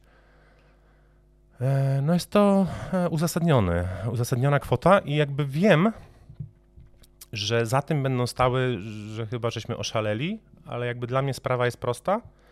Mm, Jeżeli ktoś ma obiekcje co do tego, ile to kosztuje, czyli patrzy na to z perspektywy książki, czy kartek zadrukowanych, no to to nie jest książka dla niego. To jest po prostu książka dla tych, którzy chcą coś konkretnego w życiu zrobić i potrzebują mieć inspiracje, instrukcje spisane, e, plus dodatkowo pewnego rodzaju inwestycje na przyszłość, bo mm, no, wiem, jak ta branża działa, wiem, po ile te książki chodzą. Są książki po parę tysięcy używane, białe kruki Mhm. na rynku. E, dobra, będzie, e, e, wydajecie tysiąc sztuk. Będzie e, wznowienie, wznowienie tej, tej publikacji? Czy to będzie tysiąc i koniec? Wiesz co, będzie tysiąc w tej wersji. Co się dalej wydarzy? Mm, Na pewno będzie e-book, na pewno będzie audiobook, bo dążymy Mhm. do tego, żeby to też zrobić. To raczej nie będzie w tych cenach. Mhm. E, I książka powstanie pewnie w mniej ekskluzywnym e, wydaniu. Nie wiem, na tą chwilę jest 500 zł, y, te 1000 egzemplarzy po 500 zł mm, w tym ekskluzywnym e, wydaniu. Ta oryginał był wydany w skórze, my w skórze nie będziemy wydawać, ale w tym klimacie to będzie Mhm. e, zrobione. Okej, no m, e, jak rozmawiałem o tym e, z Krzysztofem, pozdrawiam, dzięki niemu tu zresztą siedzimy, Mhm. to nawet dyskutowaliśmy, że to jest za tanio. Tak? Mhm. Bo mówisz, że to jest dużo. Tak, Mhm. rzeczywiście rynek jest, Mhm. nie jest moim zdaniem dzisiaj przygotowany tak domyślnie do Mhm. takich kwot za książkę, ale wydaje mi się, Mhm. że mogłaby pewnie kosztować nawet 1000 zł. Mm. Tak? Pewnie tak. E, Ja to sobie rozkminiam, że skoro teraz zmieniamy 500 plus na 800 plus, to czy musimy tej ceny książki zaktualizować na 800, żeby to miało ręce i nogi. Nie Czy może nie tyle to- ręce i nogi, tylko żeby miało jakiś odnośnik. E, no. Nie wiem, e, Inflacyjna koncepcja tego pięć, tak. Ale to jest tak. przedsprzedaż, więc... y, w- Ale jakby to jest e, To cena, pójdzie- która pu- jest pójdzie od w A do, Tak, e, jest Okej. aktualnie przedsprzedaż, już, e, już ta książka się sprzedaje, już pierwsze osoby kupiły, Mhm, e, kilkanaście osób, co mhm. najmniej, bo nie wiem nawet ile po stronie Mhm. Marcina. E, mm, No i sprawa była prosta, jakby spotkaliśmy się jeszcze na miejscu w Szkocji e, z mm, Arkiem Błażycą, który tam jest, to jest taki autor książek dla dzieci, biznesowe książki dla dzieci, Mhm. e, pisze i z nim się spotkaliśmy będąc tam w tej Szkocji i on był pierwszym klientem, czyli jakby na zasadzie Arek, 500 zł ta książka. Wyjął pieniądze, biorę, pierwszy egzemplarz jest dla mnie. Mhm. Jakby to było dla nas przedstawieniem sytuacji jakby okej, czyli, Mhm. mm, Czyli czyli to pójdzie. Czyli pójdzie. Jest, jest, jest walidacja na, Tak. na mieście. Dokładnie. E, Pierwszy, pierwszy człowiek kupił. E, W jakiś sposób właśnie, nie wiem, num- numerujecie, tak? Czy No myślę, że takiego? tak, będzie ponumerowane, e, dodatkowe Okej. materiały dorzucimy, no jakby, żeby jakby... Pierwszego już, już się nie da kupić. Pierwszego już się nie da kupić. To teraz, teraz, teraz jakieś takie, wiesz, strzały typu setny, wiesz, E, te, tak. te, te może te dziesiątki zostawcie na koniec, nie? Że, że zostały A, no, ostatnie, tak, tak. ostatnie sztuki, które są ponumerowane 100, Aha. 200, 300, O, wiesz, do no. 1000. nie? Tak. Może wiesz, wtedy, wtedy pójdą w jeden dzień, albo każdy będzie czekał. No, bez sensu. E, to na koniec trzeba o tym powiedzieć. Dobra, e, Barnaba, e, to, to e, tajemnica czy nie tajemnica? Czy w ogóle chcesz o tym rozmawiać? Ile w takim razie wy na tym zarobicie? Ile zarobi Dan Penia i jak to w ogóle wygląda? Ile my na tym zarobimy? Nie znaczy wiem, bo mam Excela, ale Mhm. w sumie ten Excel jest taki zrobiony na zasadzie. mm, Nie, nie potrafię ci powiedzieć, ile tym zarobimy. Nie wiem tak teraz, bo wiesz czemu? Bo Mhm.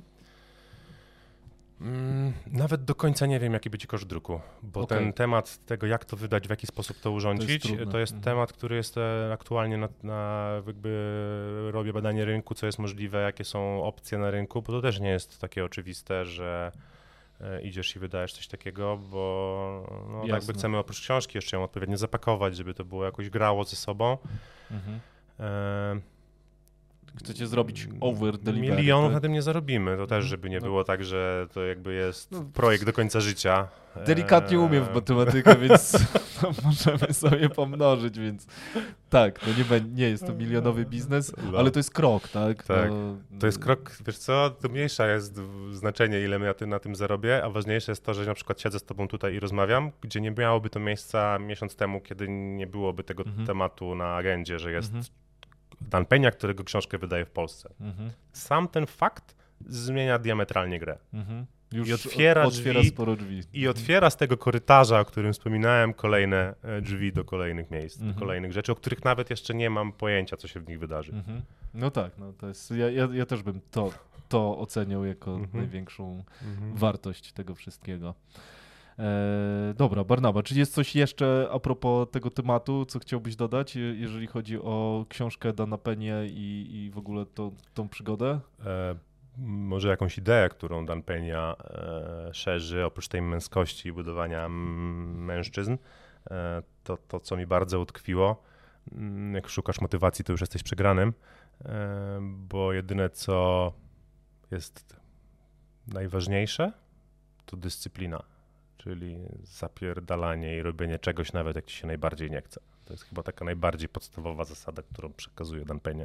Bardzo mi się to podoba. Siada to u mnie, jest zresztą w moich notatkach dokładnie ta myśl, o której mówisz. E, tak, że. Ale realnie nie jest taka prosta. To jest realnie, jest bardzo prosta, bo Łatwo ją wykonywanie... zapisać sobie. Łatwo zapisać i o niej pomyśleć.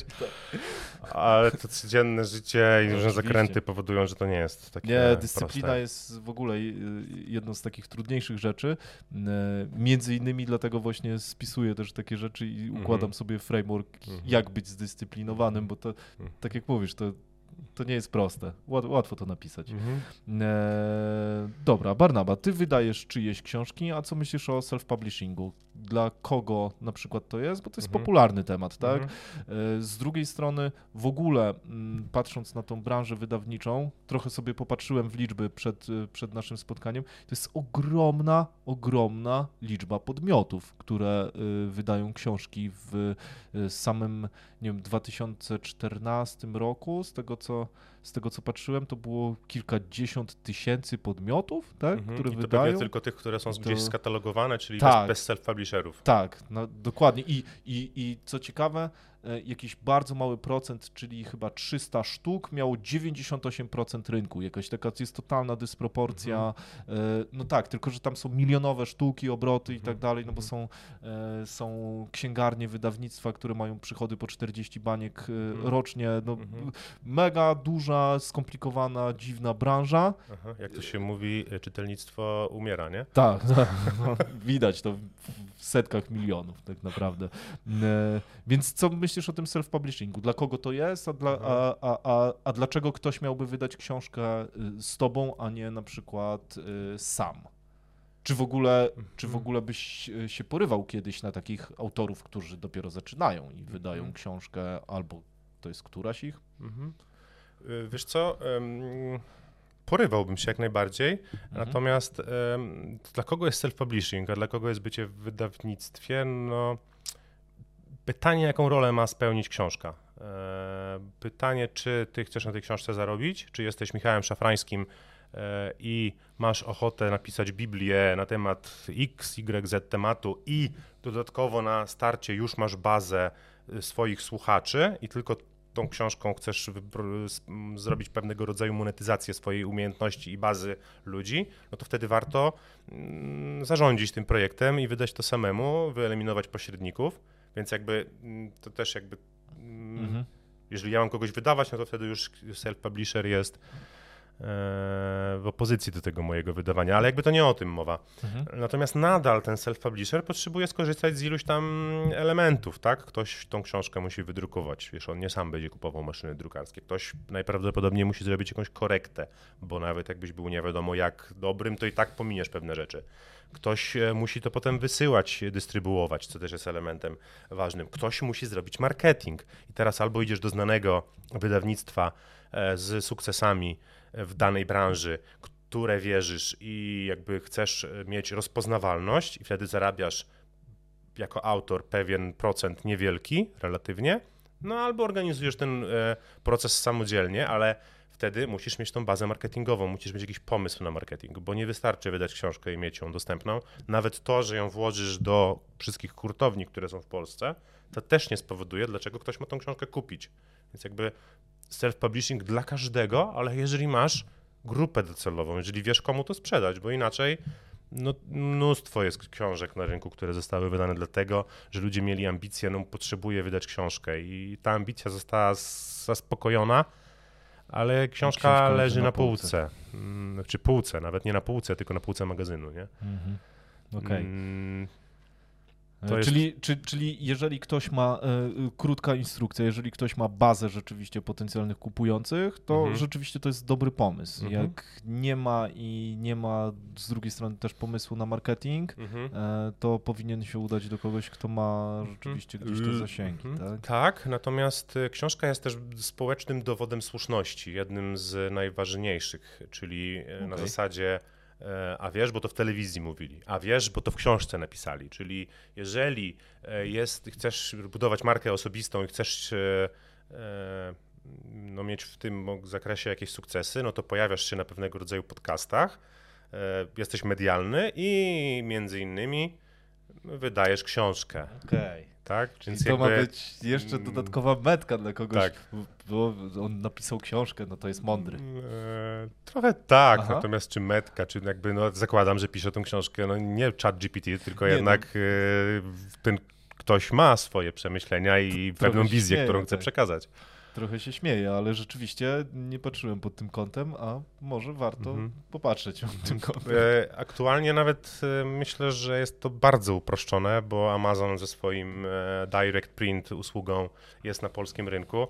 No jakościowo te książki mają dużo do, jakby to nie są fajne książki takie, no, Mhm. takie zwykła, podstawowa książka sklejona, taka nawet bez zakładek, bez zakładek, bez skrzydełek. Mhm. Natomiast możesz y, Ale jest to książka. ale jest to książka, tak? Jest to ta ikona, jest to ten społeczny dowód słuszności i nie musisz inwestować w nakład, nie musisz drukować 100, 200 czy 1000 egzemplarzy. Dopiero od 1000 zaczyna być jakaśkolwiek sensowna opłacalność. Bo oni to drukują w czasie rzeczywistym, tak? Tak, zamawiasz i pod ciebie jest książka drukowana na automacie. To, jest, to są czasy, nie? E, Okej, okay, dążysz do, do, do bycia czegoś, Amazonem? Do czegoś takiego w ogóle? Nie, nie, nie, nie masz takich ambicji, nie? W sensie, znaczy, ja, w sensie od strony automatyzacji. No, myślę o tym, bo pracowałeś, wiesz, w Ikei, no. nie? Więc jakby te procesy i tak dalej, to jest dla ciebie codzienność.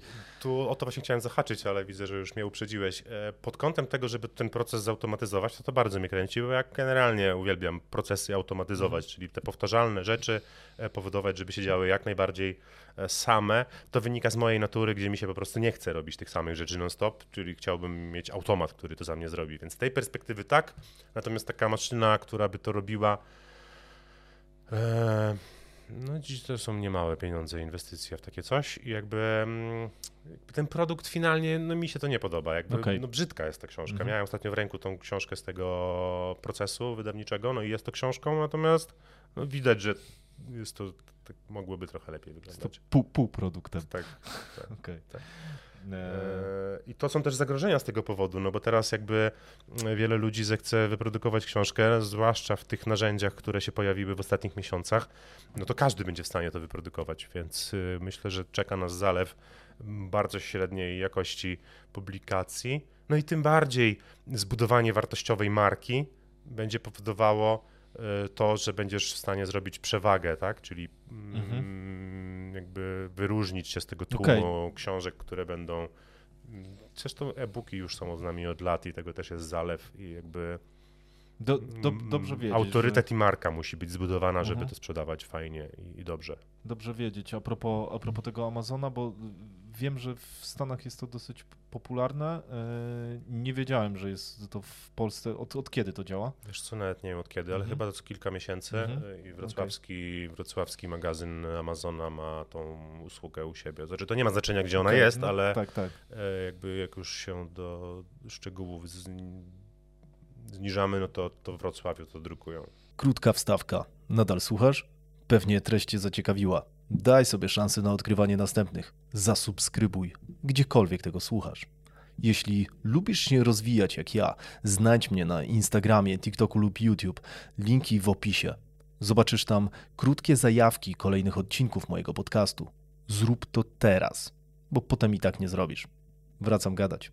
E, dobra, Barnaba, w takim razie, e, skoro o szczegółach, to e, przejdźmy może trochę do księgarni. Mhm. Mówiłeś, że to jest dosyć trudna branża w ogóle, mhm. tak? Z tego co wiem, to tam są dosyć niskie marże na takich standardowych tytułach, które są wszędzie. Mhm. Ty trochę się chyba wyniszowałeś, tak? Mhm. No, z tego co ja sobie to nawet zapisałem że to jest księgarnia wolnościowo-biznesowa dla ludzi myślących. Wow. Tak sobie, tak sobie za, za, zanotowałem. E, jakbyś, dobrze, dobrze, pasuje. mógł powiedzieć coś więcej. E, tak, e, nisza jest niezbędnym elementem, bo inaczej wpadasz w e, kategorię do wszystkiego, do niczego.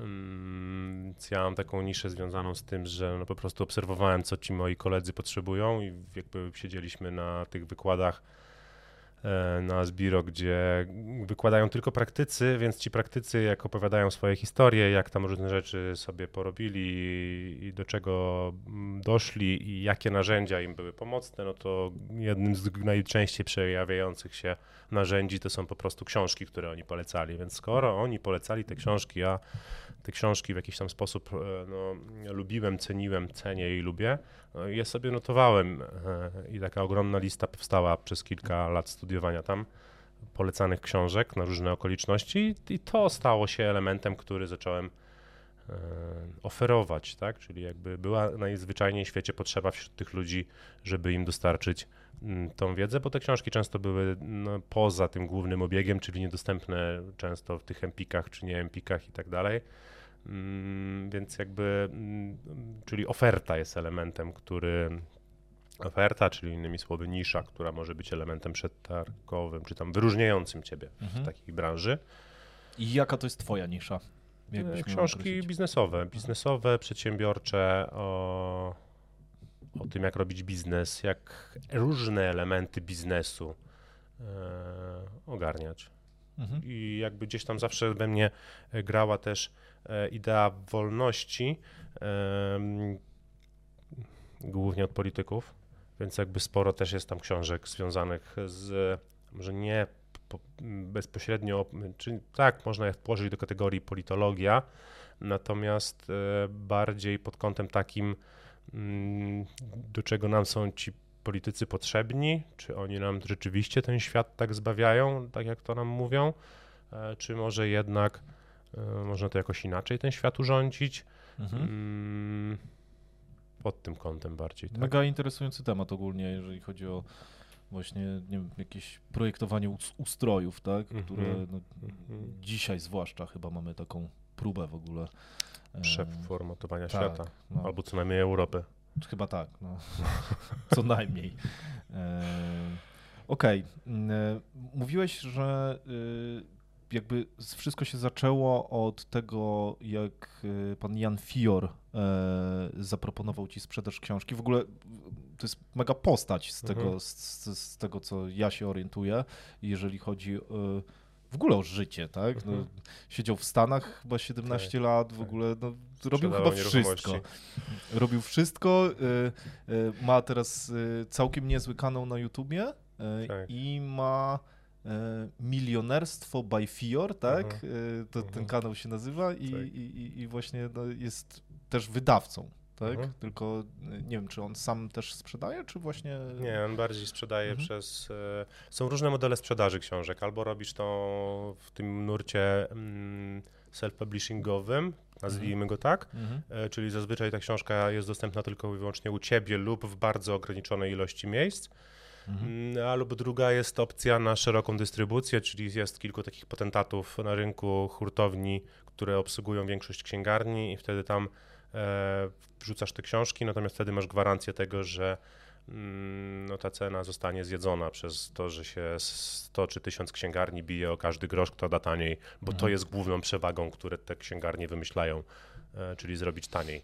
Okay. Mm, Jan Fior wydawał, założył wydawnictwo, Fior Publishing dziś Mm, Jan sprzedał to wydawnictwo już parę lat temu i dzisiaj się to nazywa Freedom Publishing. Charakteryzuje się to wydawnictwo ofertą, czyli właśnie tam mm, dużo było książek i jest książek o tak zwanej ekonomii austriackiej, e, której przewodzi e, Karl Menger, Mises, tego typu nazwiska. Mhm. To jest Właśnie też mam Misesa za, z... Z, z, Polską powiązane. Ten Menger się w Nowym Sączu chyba urodził e, i on jest uważany za tego założyciela, e, obok tego von Misesa, Ludwika.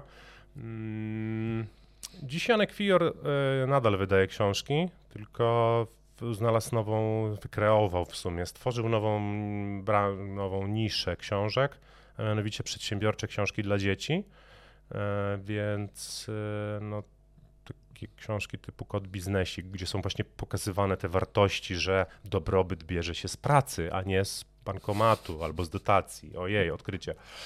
To jest super e, temat w ogóle, edukacja dzieci w tym temacie. Mhm. Super. Tak. Dla świadomych ludzi, którzy chcą świadomie edukować swoje dzieci, jak najbardziej. I ba bardzo to, bardzo jakby dużo teraz wydawnictw zaczęło ten wątek, podchwyciło i też się wydaje. Dzieci to super biznes. E, tak, Ogólnie. bo dzieci, tak. Nie, jak... nie oszczędza się na dziecku. Nie. Jak widzi się e, kubek dla dziecka, da się za mhm. niego nagle 8 razy tyle wydać -huh. niż dla siebie. -huh. Dziwne, dziwne rzeczy się tam dzieją, tak, nie? Dziwne, tak. dziwne mechanizmy się uruchamia. E, też się przyglądam temu, te, temu nurtowi. E, Okej, okay. mówiłem o tym wcześniej, e, a propos m, takiego no, de, delikatnego badania tego rynku. E, mhm. Ja mam wrażenie, że nie wiem na ile w ogóle chcesz e, o tym rozmawiać, e, ale ja mam wrażenie, że ten cały rynek księgarni i wydawnictw, a bardziej księgarni, tak, jest bardzo agresywny.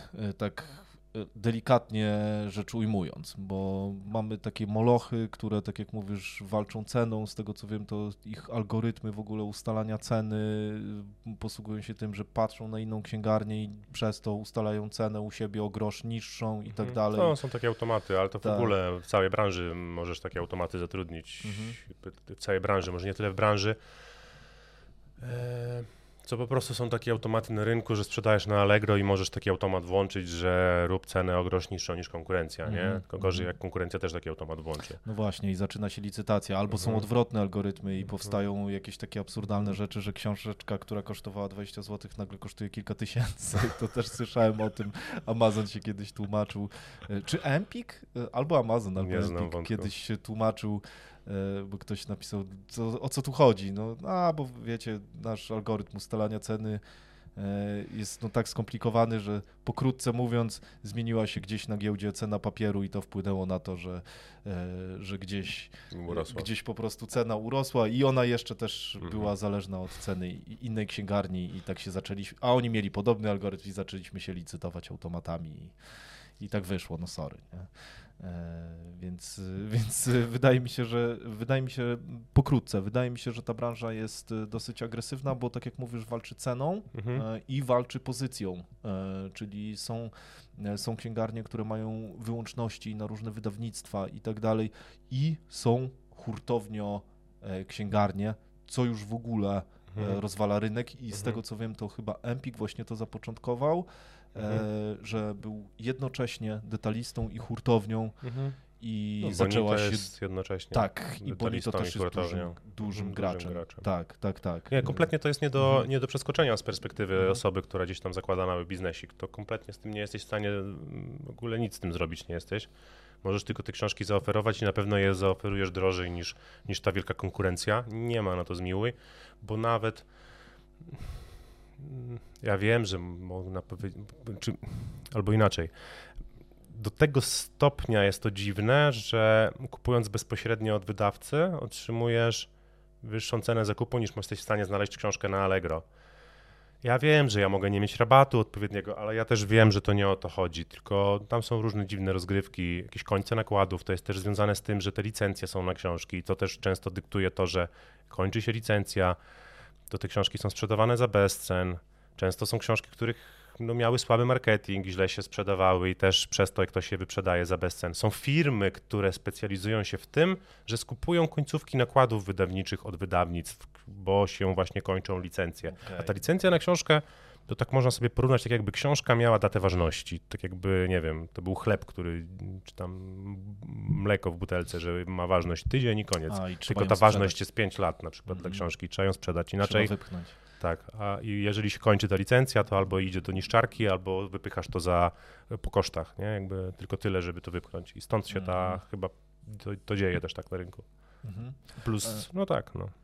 Okej, a co ty myślisz w ogóle o takim schemacie? Bo e, mi się trochę tak wydaje, mam takie czucie, że to może być taka trochę przyszłość, że książki e, będą wydawane, trochę o to zahaczyliśmy już, Mhm. że będą wydawane właśnie na takiej zasadzie, żeby dać komuś wartość, ale na zasadzie takiej, żeby kupić jego uwagę. Czyli s, widzę to, e, widzę kilku autorów e, w Stanach, którzy napisali książki, Mhm. e, z bardzo dużo ich to kosztowało, czasu, wysiłku i tak dalej. To są naprawdę dobre pozycje i sprzedają je praktycznie za darmo. Mhm. E, Po to, żeby właśnie zrobić zasięg, żeby kupić Mhm. czyjąś uwagę. No bo skoro tworzymy media, takie jak e, YouTube, ten podcast i tak dalej, no Mhm. wkładamy w to energię, Mhm. tak? Po to, żeby ludzie mogli to oglądać e, i cieszymy się, jak są zasięgi i dla nas to już jest trochę normalne, że twórca tworzy za darmo, tak? Mhm. Powiedzmy w cudzysłowie. E, I W cudzysłowie za darmo. No Ta- tak, powiedziałeś. tak, no tak, no dokładnie, w cudzysłowie, bo, y, bo on jeszcze do tego dopłaca, tak, Mhm. żeby to tworzyć i fajnie jest, jak ludzie to konsumują. I jakie ty masz do tego podejście i czy twoim zdaniem rzeczywiście będzie taka ewolucja i w końcu ludzie to zrozumieją, że y, przynajmniej ta część, która będzie chciała na tym coś innego ugrać, Mhm. że to może być dobry właśnie pomysł na, na to, żeby złapać czyjąś uwagę. No bo nie oszukujmy się, jak ktoś przeczyta twoją książkę, to Mhm. naprawdę czuje się zintegrowany z tobą, e, Mhm. kupi od ciebie Mhm. inne produkty, Mhm. e, bardziej prawdopodobnie i tak dalej. Co ty o tym myślisz? Mm. Nawiązujesz do tego sprzedawania książek mm, po kosztach? Tak. Do tego, jak mówisz? Tak, W dokładnie. marketingu mm, nie jestem może aż tak obeznany, ale na pewno w ostatnich czasach jest taki wątek jak lejki sprzedażowe, czyli ułożenie sobie pewnej strategii cenowej, e, cenowej, produktowej mm, pod kątem takim, że podstawowym elementem, który musisz w marketingu zrobić, to zbudować zaufanie. E, zaufanie zbudujesz poprzez to, że będziesz poddawał się ekspozycji częstej w różnych mediach, e, ale również oferując jakiś tani produkt. E, poprzez to, że ktoś kupi tani produkt za 5 zł mm, i ten usługa zostanie zrealizowana, no to w, twoi, w jego oczach jesteś rzetelnym kontrahentem, bo zrealizowałeś w dobry sposób pewną rzecz, albo nawet przekroczyłeś oczekiwania. Innymi słowy, książka e, okazała się przydatna i tak dalej, bo książka jest tylko pierwszym elementem, albo jednym z pierwszych elementów tego całego lejka sprzedażowego, gdzie w kolejnym elemencie będzie kolejnym krokiem, kolejnym produktem będzie na przykład e, szkolenie do pobrania, które kupujesz za 100 zł, książka była za 10, potem szkolenie za 100, tam są nawet specjalne,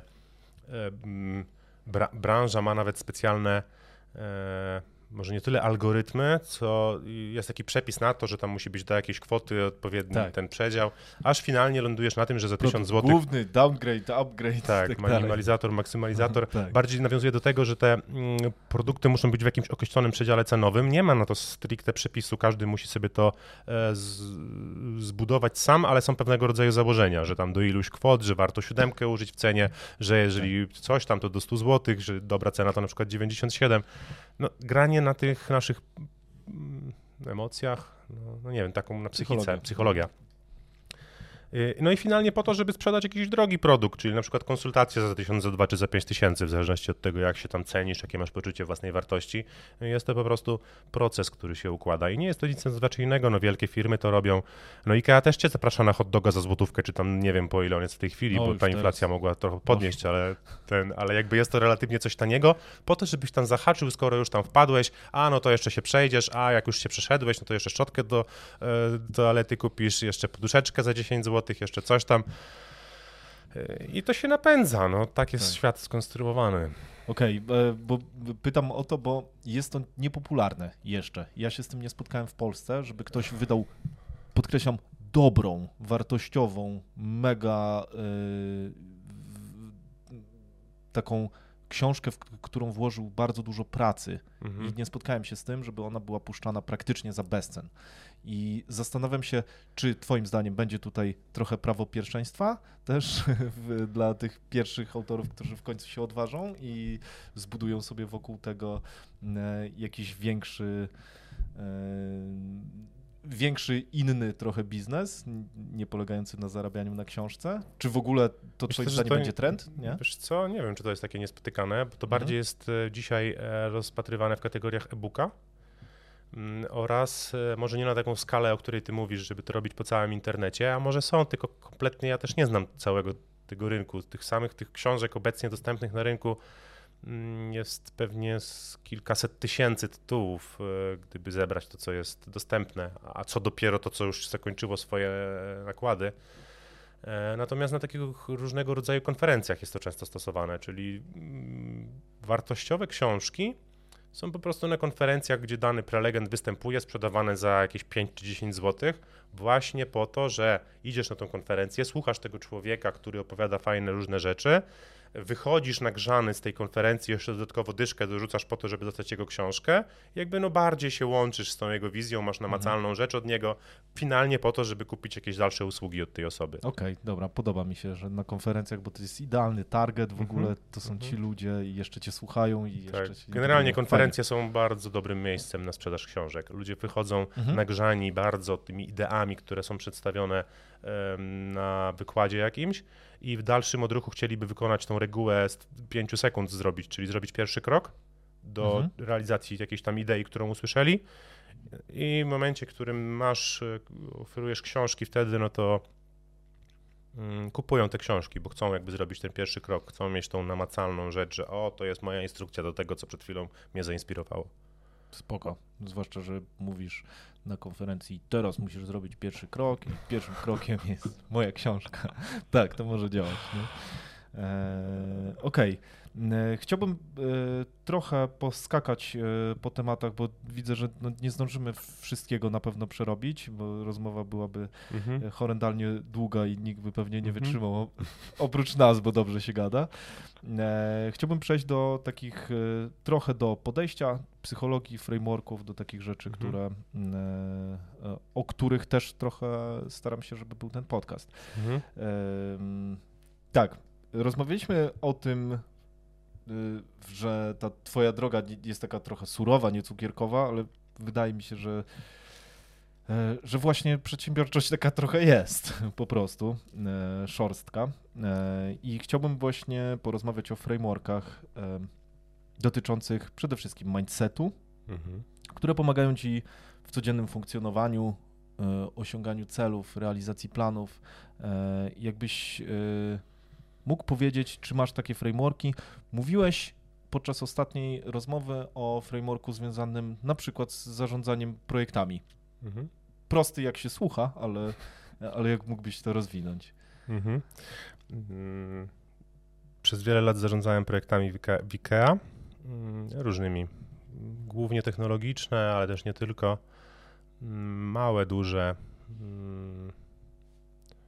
i zawsze w tej nomenklaturze e, projektowej pojawia się takie pytanie, a okej, okay, ty jesteś project managerem, a w jakim nurcie, że tak powiem, jakiej metodologii zarządzasz? I tam są różne Prince'y, PMI, PPS-y, czy w ostatnich latach e, bardzo znane i lubiane agile, które są słowami kluczami. Nie wiesz, co powiedzieć, to mów niewyraźnie. Ważne, żeby w tym niewyraźnym padło słowo agile i już jesteś profesjonalistą. Dobry przepis. Nie, to nie jest przepis. Tak, e, to jest antyprzepis. Mm, więc e, pytany o to, jakiego ja frameworku lubię używać, e, chyba w wielu aspektach, nie tylko w project managementie, mm, to szeroko rozumianego mm, common sensu po angielsku, czyli zdrowego rozsądku. Czyli nie umiem zrobić projektu w momencie, kiedy on jest dla mnie abstrakcyjny i go nie rozumiem i się z nim nie identyfikuję, bo no, muszę go rozumieć, żeby, żeby adekwatne rzeczy wdrażać, adekwatne. No, w momencie, kiedy rozumiem przedmiot sprawy, to jestem w stanie użyć zdrowego rozsądku, czyli czuję, że coś jest za bardzo, coś jest za słabo, coś jest niezbędne, coś nie. E, więc metodologia, no jakie możesz mieć metodologię? No, musisz mieć określony zakres, wiedzieć, co masz wdrożyć w jakimś plus minus czasie. No wiem, tam są różne, różne są koncepcje, że tym agile'u to mieszamy, a w innym to nie mieszamy tego. Natomiast zawsze zdrowy rozsądek, czyli zawsze musisz rozumieć, po co to robisz, dlaczego to robisz i czy to ma w ogóle sens i czy na każdym etapie projektu coś ma sens. Bo mm, aczkolwiek jednej ciekawej rzeczy mnie metodologia Prince nauczyła, e, w której gdzieś kiedyś się szkoliłem, że podstawowym punktem który ma zrobić project manager, kiedy otrzymuje w korporacyjnym slangu, tak? Jesteś project managerem, otrzymujesz od szefostwa zlecenie, masz zrobić to i tamto. I podstawowym punktem, który musisz wykonać, to wykazać, czy dany projekt jest sensowny, czy on jest racjonalny. Czy to nie jest tak, że ktoś miał e, ideę jakąś, jakiś menedżer miał jakąś wizję i gdzieś tam przepchnął przez jakieś decyzje, tylko wykazać, czy rzeczywiście, czyli jakby sam siebie podkopać trochę, tak? No bo mhm. masz, dostałeś zlecenie na robotę, a ty masz w pierwszej chwili wykazać, a może ta robota jest bez sensu, więc jakby to mi się podoba. Checklista. Eee, checklista. Dobra. Dawaj dalej. Dalej, ale ja chyba się wypstrykałem w tym wątku, Aha. więc e, czyli, musimy jakoś pojechać dalej gdzieś. Czyli chodzi, czyli chodzi o to, żeby y, sprawdzić, czy to w ogóle ma sens, tak? tak. Y, czyli y, zastanowić się, po co w ogóle mhm. coś się robi, mhm. Dla, dlaczego w ogóle, jaki jest po powód, tak? jaki problem rozwiązujemy, tak? Mhm. Często, w, zwłaszcza w korporacjach, mamy tendencję do tego, a kupmy nowy system, wdróżmy go i ten system rozwiąże problemy. Otóż bardzo często mm, nic to nie zmieni, bo to nie o system chodzi. E, to jest też trochę w ten sposób, że gdzieś tam jeszcze jest taki wątek procesów i procedur, popularny w ostatnim czasie. Ja też gdzieś to z racji tej mojej historii e, rozumiem i umiem, czyli umiem te procedury stworzyć, e, umiem zrobić firmę, która ma, która szczyci się mm, działaniem według procesów i procedur. I tam, ten, I tam często też pada pytanie, a jakich narzędzi użyć? A czy Miro, a czy Trello będzie wystarczające? A czy może jakieś specjalne narzędzie kupić? A czy coś tam? Nie ma to znaczenia według mnie, mm, bo ważniejszym jest y, mm, znowu zdrowy rozsądek. E, dziś jak byłem w Białce Taczańskiej w zeszłym roku, była tam przez całą Białkę mm, korek i gdzieś tam trafiłem do jakiejś takiej wypożyczalni, bo potrzebowałem sprzęt wypożyczyć, która gdzieś tam na obrzeżach była i tam miała słabej jakości ten sprzęt, ale miała taką fajną karteczkę w środku. Nie sprzęt, lecz technika zrobi z ciebie zawodnika. Więc jakby, jeżeli szukasz narzędzia do procesów i procedur, o które tutaj zacząłem, to owszem, można kupić specjalne kombajny, którymi można oblecieć całą galaktykę, tylko to nie ma znaczenia, jeżeli te procesy i procedury nie będą używane w codziennym życiu firmy. To jest raz, a dwa, podstawowym narzędziem no to jest kartka i długopis lub w dzisiejszym świecie mm, Word Online, czy tam ten Google Docs tak. Online jest teraz niezbędnym. Notion jest na fali teraz. Nie znam. Nie? nie. Jest, no, Google Docs taki na sterydach, potem a, jeszcze AI nawet a, ci można okay, skracać, wydłużać w ogóle no. teksty i tak dalej. Więc znowu zdrowy rozsądek, nie? E, to przypomina mi się e, taki znajomy, który, e, z którym kiedyś rozmawiałem właśnie o e, o sof, softie do list to do. Mhm. E, I on mówi, nie, to absolutnie te listy to do nie działają. 20 soft już testuje, to nie działa. Jakby Dyscyplina. Trochę, tak, to jest wina tych softów, tak. Nie, dyscyplina. Muszę, muszę znaleźć w końcu, w końcu taki, który będzie który działał. będzie zrobił za mnie. No, no tak, trochę no. tak, trochę tak mi się Do tego kojarzy. Się zmierza. E, okej, okay, ja tak wyłowiłem e, mhm. ten e, taki framework od ciebie i popraw mnie, jeśli, jeśli gdzieś tutaj się pomyliłem. To jest jeden z takich głównych, których stosujesz, to jest zbadaj sytuację na tyle, na ile musisz, ale nie mocniej i mhm. idź rób, zanurz się mhm. i reaguj na mhm. to, co się dzieje. Ucz się, mhm. tak? Mhm. I to widzę, że coś takiego masz. Tak, zacznij działać i poprawiaj to, co widzisz, że działa. No to jest oczywiste, to są tak proste rzeczy, ale jakby no, do tego to się sprowadza. Znaczy one są proste, tak jak rozmawiamy, jak tak? rozmawiamy no, no, tak, ale tak, one tak, są naprawdę tak. trudne, tak? W ogóle stanięcie przed sobą w prawdzie, że okej, tego nie umiem, tu muszę się doszkolić i tak dalej, jest, jest trudne, tak? Jak nie jednym z najtrudniejszych, czyli Chyba... słuchanie siebie i bycie samoświadomym, nie? Tak, samoświadomość, retrospekcja, poprawianie mm. tego, co się robi, to są chyba właśnie takie rzeczy. Ale fajnie się o tym mówi. Tak, świetnie I się wychodzi się mówi. Tak. specjalista z tego obszaru. Tak, dokładnie. I e, każdy w tym daje dupy. E, po prostu.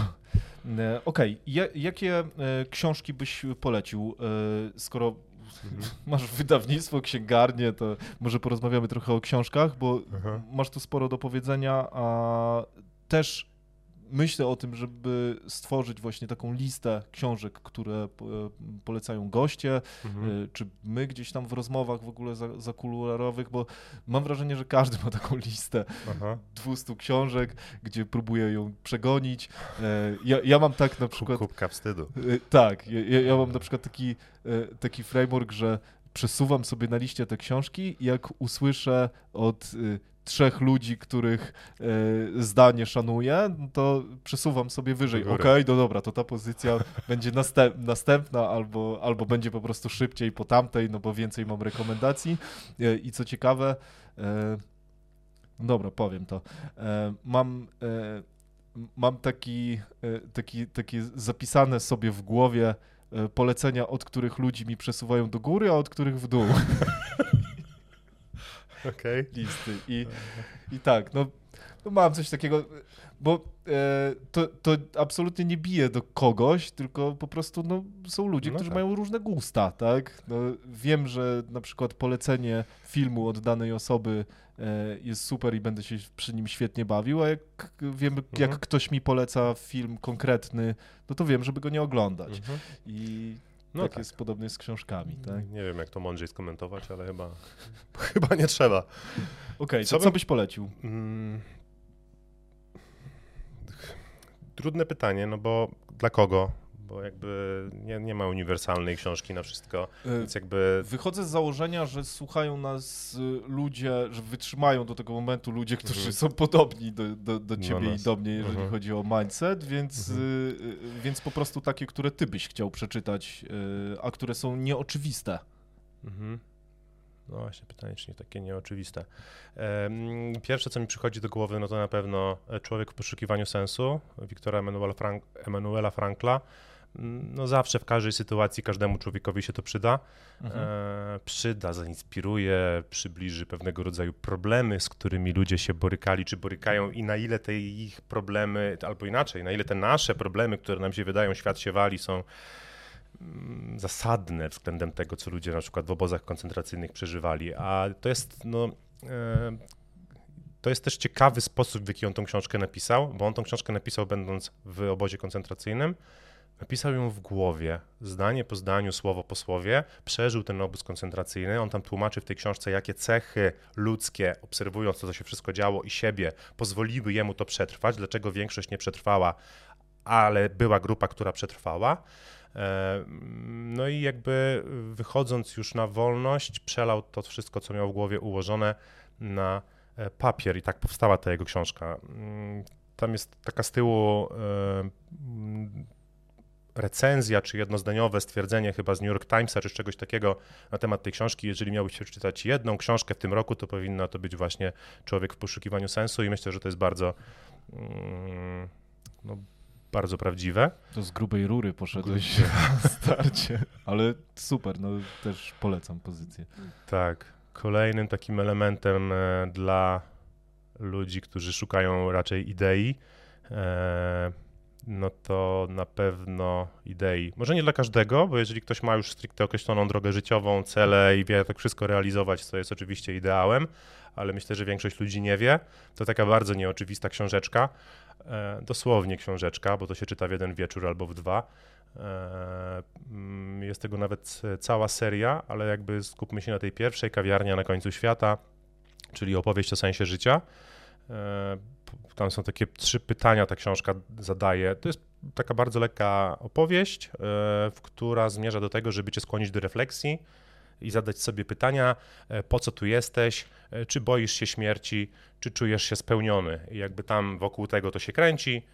I oczywiście sama w sobie ta książka przeczytasz i o, cieniutka książka, wydałem pieniądze, jakby tylko coś głębszego z tego, żeby sobie wziąć, żeby się zastanowić, żeby to było przyczynkiem do takiego zastanowienia się, czy rzeczywiście boję się śmierci, czemu się boję tej śmierci, bo się nie zrealizowałem, po co tu jesteś. Jakby mówię, że to nie są proste rzeczy, natomiast w bardzo prosty sposób tam nam e, przedstawione i sprowokowane do tego, żebyśmy sobie pomyśleli o, o tego typu e, przemyśleniach, o ile ktoś posiada, bo nie wiem też, że nie wszyscy lubią się zagłębiać w te myślenie po co, bardziej idą robić do roboty na etacie i jakby Mhm. A po co, po co ty robisz? po co Albo ja po co jesteś? robisz, po co tu jestem. No zakładam, że gdzieś próbowałeś sobie odpowiedzieć na to pytanie. No tak, no tak. No, poprawić świat. Mhm. No, dobre pytanie. Dobre.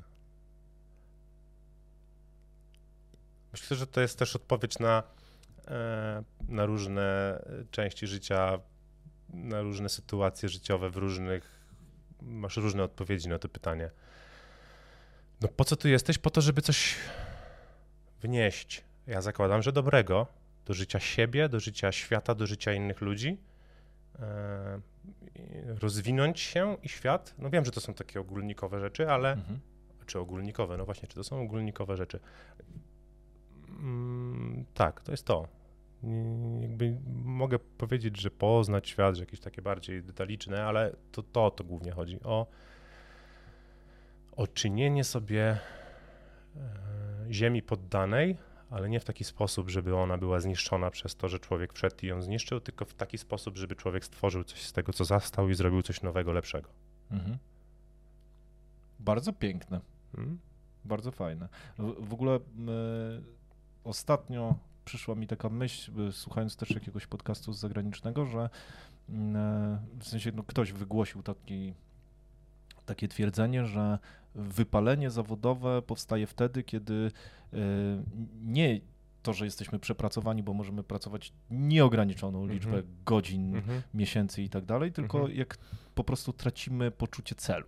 Nie? Sensu. to jak jest się nie tak, identyfikujemy z celem. Dokładnie. I że wtedy powstaje I jak wypalenie. reagujemy, nie? Znowu. Mazur się kłania, czyli albo reagujesz, albo tworzysz. I czyli jakby ten tworzenie czegoś lepszego świata, jakby już z naciskiem chyba na tworzenie, a nie reagowanie. Ja, mm, no właśnie, bo to czy Mhm. ten cel jest do określenia. Gdybym tak do końca umiał odpowiedzieć na to pytanie, no to bym chyba mm, rozwiązywał wiele zagadek filozoficznych, po co tu jestem. No to jest dobre. Jakby, no, Mhm. że Mhm. No, wiele na- godzin można by gadać. Na, najlepsze jest to, że pewnie każdy ma w sobie swoją odpowiedź, Mhm. y, a niektórzy w ogóle nie, nie Nie zastanawiają, zastanawiają się nad żeby nimi. tak Mhm. No tak. Tak. Mm, I jeszcze z takich bardziej biznesowych książek, które Mhm. bym polecił, e, to na pierwszy rzut idzie na pewno Cel. E, Cel pierwszy, Eliahu Goldrata, izraelski fizyk, który kompletnie e, nie miał do czynienia z przedmiotem sprawy, ale znowu użył już zdrowego rozsądku i stworzył coś, co się kompletnie nie marketingowo i nie sprzedażowo nazywa teorią ograniczeń, która to teoria ograniczeń jest myślę odpowiedzią na wszystko, Mm, na wszystkie bóle wzrostowe, znowu trudne słowa, trudne jakieś taka nowomowa korporacyjna.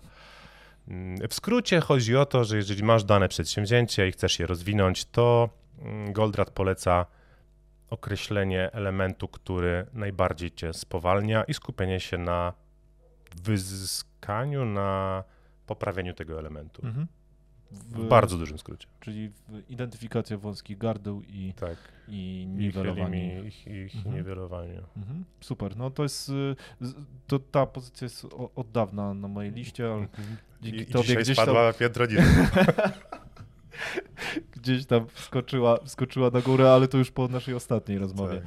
E, Okej, e, Barnaba, powiedz mi, jaką strategię określiłbyś jako taką najbardziej skuteczną, jaką do tej pory e, poznałeś? To znaczy, wiedziałeś, że ona działa, ale jakby e, jej wdrożenie przerosło twoje oczekiwania. Czy jest coś takiego? Czy coś takiego przychodzi ci do głowy? Mm, No chyba nic nowego. Iść i robić. Mhm. Okej. Iść i robić. E, Dobra, powiedz mi, z kim najczęściej pracujesz? Czy masz jakiś klucz do podejmowanej decyzji związanych z wyborem partnerów? Pracujesz z Marcinem Osmanem? E, Mhm. Czy to strzał? Czy w jakiś konkretny sposób tą decyzję podjąłeś, żeby z nim współpracować? E, I, i jak dobierasz ludzi? Czy Od widzisz lat. w tym jakiś wzór? Od lat z nim współpracuję, bo s- e, no i on wydaje książki i sprzedaje i ja teraz będę wydawał książki i z- od lat sprzedaję też jego książki. Jaki wzór? No na pewno ludzie myślący podobnie, dla mnie to jest bardzo ważne, czyli mm, wartości się tu kłaniają, tak? Tak samo jak i zatrudniam ludzi w firmie, to w ważnym momencie, kiedy zapomniałem o tym, IKEA się zawsze szczyciła tym, że IKEA zatrudniamy poprzez wartości. Wielki, wspaniały frazes i slogan, tylko to nie jest frazes i slogan, bo jak się nad tym zastanowić, to o to chodzi, czyli stworzenie teamu z ludzi, którzy wierzą w podobne rzeczy. Jakby tu na tym bym się skupił, a nie tylko po to, żeby zrobić jakąś robotę. Na krótką metę to pewnie zadziała, ale też pytanie, czy dobrze. Mm, no tak, dobranie ludzi pod kątem tego, żeby mieli wspólne ideały. Mhm. Super. W, mówiłeś o tym, że fajnie jest, y, że żeby coś robić coś dużego, e, wydawałoby się, że fajnie jest po prostu zebrać ludzi, im sprzedać ideę i dać Mhm. im wolną rękę. Mm, To bardzo, bardzo mi siadło. Tylko E, też nie jest to takie proste tą ideę sprzedać, nie? żeby to nie było, że je... To są, to są takie uproszczenia. e, No, tak, to są ramy, które, no, tak jak już mówiliśmy, samemu w łatwo tą ideę zapisać. musisz bardzo uwierzyć. Tak, i mało tego, to Jak nie to jest zero-jedynkowe, nie? E, Żeby kogoś zapalić, sam musisz płonąć. Tak, i to nie jest zero-jedynkowe, tylko to jest procentowe, nie? Bo Mhm. możesz wierzyć w coś naprawdę w 60, Mhm. 90%, czasem masz zwątpienie Tak. i to też się przelewa na innych i tak dalej, no to, to nie jest zero-jedynkowe, że wierzysz albo nie wierzysz, tak? Mhm. E, jeden z takich moich ulubionych twórców mówi, że sprzedaż to jest e, w uproszczeniu. E, masz osobę przekonaną o czymś, masz osobę nieprzekonaną i przekonana ma przelać to przekonanie na drugą osobę i to jest sprzedaż. Nie? Ciekawe Taki- podejście. To, takie podejście. E, Okej, do, doradzasz też w e-commerce, to znaczy w wprowadzaniu e, offline'u do online'u Mhm. e, i nie będę tu wchodził bardzo głęboko, ale e, jestem ciekawy, czy jest taka jedna rzecz, e, która jest Twoim zdaniem kluczowa, jeżeli chodzi właśnie o taką transformację. E, I to, to na razie to jest pierwsza część pytania, bo jeszcze Mhm. będę chciał to pogłębić. Pewnie to zależy od skali firmy. Mm, Doradzam, raczej nie robię sklepów internetowych, tego bym tak nie określał, tylko sklep internetowy jest tylko elementem. E, Raczej przygotowuję organizację do tego, żeby kompleksowo wdrożyć e, e-commerce. Co jest kluczowe? Hmm, dobre pytanie. Co jest kluczowe w e-commerce? Dostępność towaru? Hmm, nie wiem. Mhm. Wiele chyba jest elementów, które składają się na mm, zestaw, który się nazywa e-commerce'em. E, Nie, nie, nie, nie Mhm. mam jakiegoś takiego jednego wątku, który Okej, by... bo, bo ty wychodzisz z dużej też organizacji, w której Tak, miałeś tak, tak. dobre wzorce i w Mhm. ogóle takie, takie dosyć duże, przeskalowane rzeczy, które dla zwykłego śmiertelnika, który na przykład, nie wiem, handluje e, produktami w warzywniaku, są trochę, e, trochę, trochę niepojęte. E, ale tak, I wydaje wbrew pozorom z mojej perspektywy trudniej jest u tego małego zrobić e, coś z tego e-commerce'a chociażby niż u tego dużego, ale to chyba wynika z moich doświadczeń z dużymi. Mhm. E, Okej. E, Co w takim razie jest, y, no bo ty też jako księgarnia, to też jest de facto e-commerce, oczywiście. tak na dobrą sprawę. Ona z tej E. perspektywy bardzo powstała, czyli jakby jedną z moich przewag konkurencyjnych, chyba nie można tego określić jako przewagi konkurencyjne, ale księgarnia moja powstała na takim podłożu dystrybucyjnym, czyli jest towar, jest zaoferowany, jest dostępny i obietnica jest zrealizowana. To może ta realizacja obietnicy jest Okej, takim kluczowym dobra. elementem. Super, super. Ponad To- oczywiście e-commerce'em, Mhm, jasne. wróć, marketingiem, Mhm, który mhm. jest pierwotny i niezbędny do wszystkiego. E, A co, y, jakbyś miał określić jakąś jedną rzecz, którą e, starasz się wdrażać u klientów i im e, podpowiadać Mhm. i jesteś pewien, że ona działa, a u ciebie kuleje? U, marketing. Okej. Czyli to jest, to, to jest ta część, tak? Tak, no Okej. tak. Okej, czyli, y, a, ale de facto to dowiezienie wartości wydaje się intuicyjnie ważniejsze trochę niż marketing, nie? Tak jak y, tak Tylko, jak ja że nie myślę. dowierzysz wartości w momencie, kiedy kogoś Tak. wcześniej nie zainspirujesz, innymi słowy, nie włączysz tej pętla. marketingowej machiny. Mhm, To, mhm. Tak, to jest pętla, to jest połączone, bo co z tego, Tak. że puste rzeczy naopowiadasz, a potem tego nie zrealizujesz, to to Tak. się szybko skończy.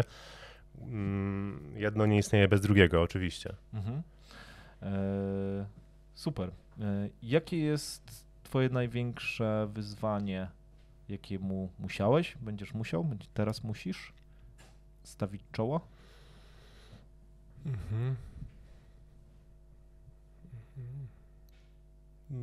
Bardziej chyba życiowo, czyli wszelakie tego typu mm, publiczne eksponowanie się. To nie jest dla mnie naturalne, a może jest, tylko sobie tak wymawiam, ale jest to trudne i zawsze mnie to dużo kosztuje. Jak tu dzisiaj jechałem, no to no niby wiedziałem, że będziemy rozmawiać o życiu, czyli nie muszę być nie wiadomo jak przygotowany, ale to nie jest proste, nie? Czyli Okej. z, e, mm, bo, czemu tak? Bo, e, bo bardziej się skupiam na zrealizowaniu pracy, na wykonaniu jakiejś pracy, a już idealnie, jeżeli coś się zawaliło i teraz trzeba emergency trip włączyć i poukładać, poreperować, poimprowizować, kiedy nie trzeba się podpierać grubą księgą metodologii, strona 48 i zrealizuj tą procedurę, tylko kiedy trzeba stanąć względem problemu i go tu i teraz rozwiązać.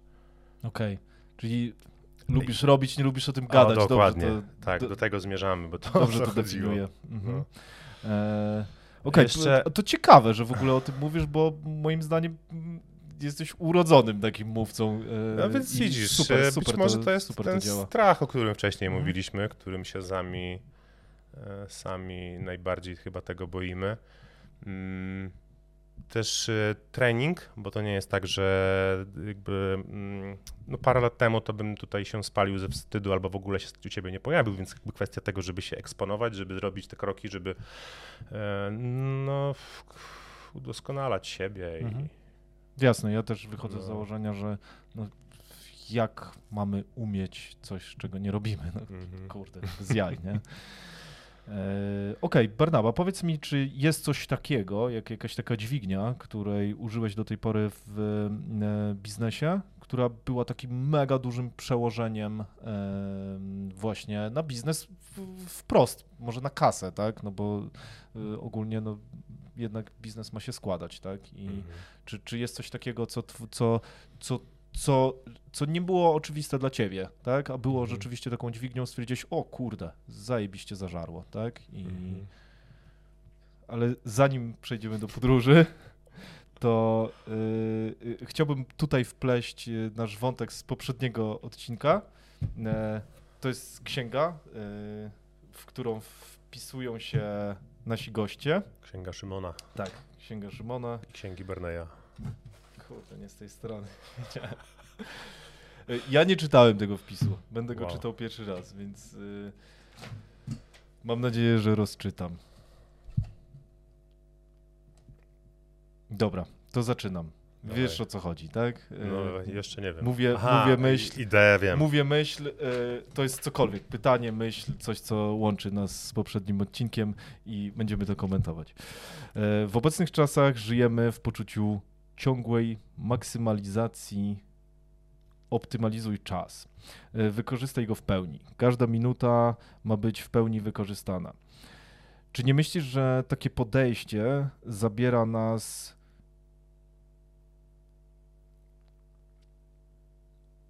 zabiera nas z dobrych, codziennych przyjemności, nastawia ciągłą presję i niezadowolenie z nas samych, że nie jesteśmy perfekcyjni? Mhm. No, szeroki temat. Można by tutaj filozofować godzinami. Czy ważniejsze w życiu jest właśnie to, żeby lekko sobie żyć, czy może jednak chcemy zdobywać szczyty? Mi bardziej zawsze grało to zdobywanie szczytów. I, I tutaj bardzo, tak, i te pytania zawsze, jakby zawsze, one gdzieś tam się kręciły mi w głowie, czy to ma sens, albo często słyszałem, że to bez sensu, tak gonić za tym wszystkim, po co, czy gdzieś bliższe nam, prostsze wartości może są ważniejsze niż na przykład, nie wiem, gonienie za pieniędzmi. I znowu tutaj Dan Peña przychodzi z pewnego rodzaju um, wytłumaczeniem, które bardzo we mnie gra um, i rezonuje. A mianowicie to całe uganianie się za tym, żeby być lepszym, lepszym, właśnie nie lepszym. To całe uganianie się po to, żeby jak najbardziej zmaksymalizować czas żeby jak najwięcej zdobyć, żeby zarobić miliony czy miliardy, czy w ogóle cokolwiek w tym obszarze, to jest miałkie, no bo finalnie na końcu i tak każdy z nas zabierze ze sobą do grobu nic. Natomiast proces dochodzenia do tego spowoduje, że ty staniesz się lepszym człowiekiem, że ty się rozwiniesz i pokonasz swoje ograniczenia, więc ja bym na to z tej perspektywy patrzył i to we mnie bardzo gra. To, żeby stawać się każdego dnia choć trochę lepszym nie mówię, że to proste. Ja nie mówię, że ja pamiętam o tym każdego dnia, natomiast w momencie, kiedy zaczynam robić retrospekcję i co było wczoraj, albo bardziej nie wczoraj, ale co było rok temu, czy 10 lat temu, i czy z tej perspektywy zrobiłem progres i postęp, no to, to dopiero wtedy na takim odcinku czasu dostrzegam, mm, dostrzegam bardzo dużą różnicę. A nauczenie się coraz to nowych rzeczy, a już rzeczy, które do pewnego momentu były dla nas niemożliwe do wykonania, a przynajmniej tak nam się wydawało, powoduje, no, że stajemy się, ja mówię znowu o sobie, że ja staję się bardziej wolny, że ja umiejąc coś, staję się bardziej wolny, na więcej mnie stać, e, lżej mi się żyje. Mhm. A Czego najbardziej się obawiasz, żyjąc obecną wersją życia?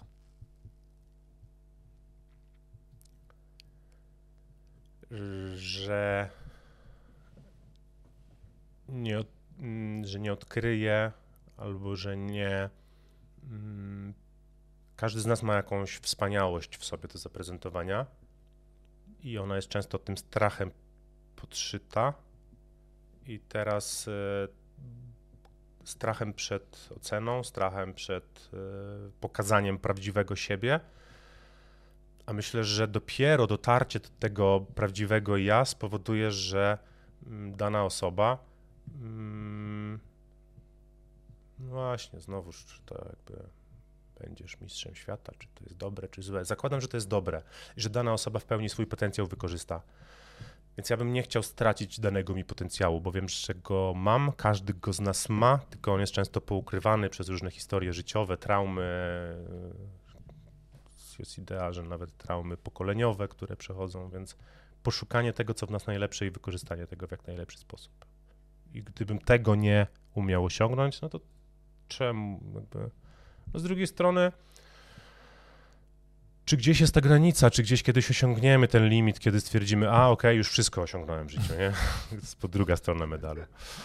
Pewnie się nie da. To są, no. to są nieskończone gry i z tego, co, z tego, co ja gdzieś tam ułożyłem sobie w głowie, to nie, im szybciej zaczniemy to traktować jako nieskończona gra, no to tym, tym a, łatwiej. właśnie. Nie? I życie jako gra, w której pokonujesz checkpointy, a problemy to są po prostu kolejne te checkpointy do rozwiązania. No tak.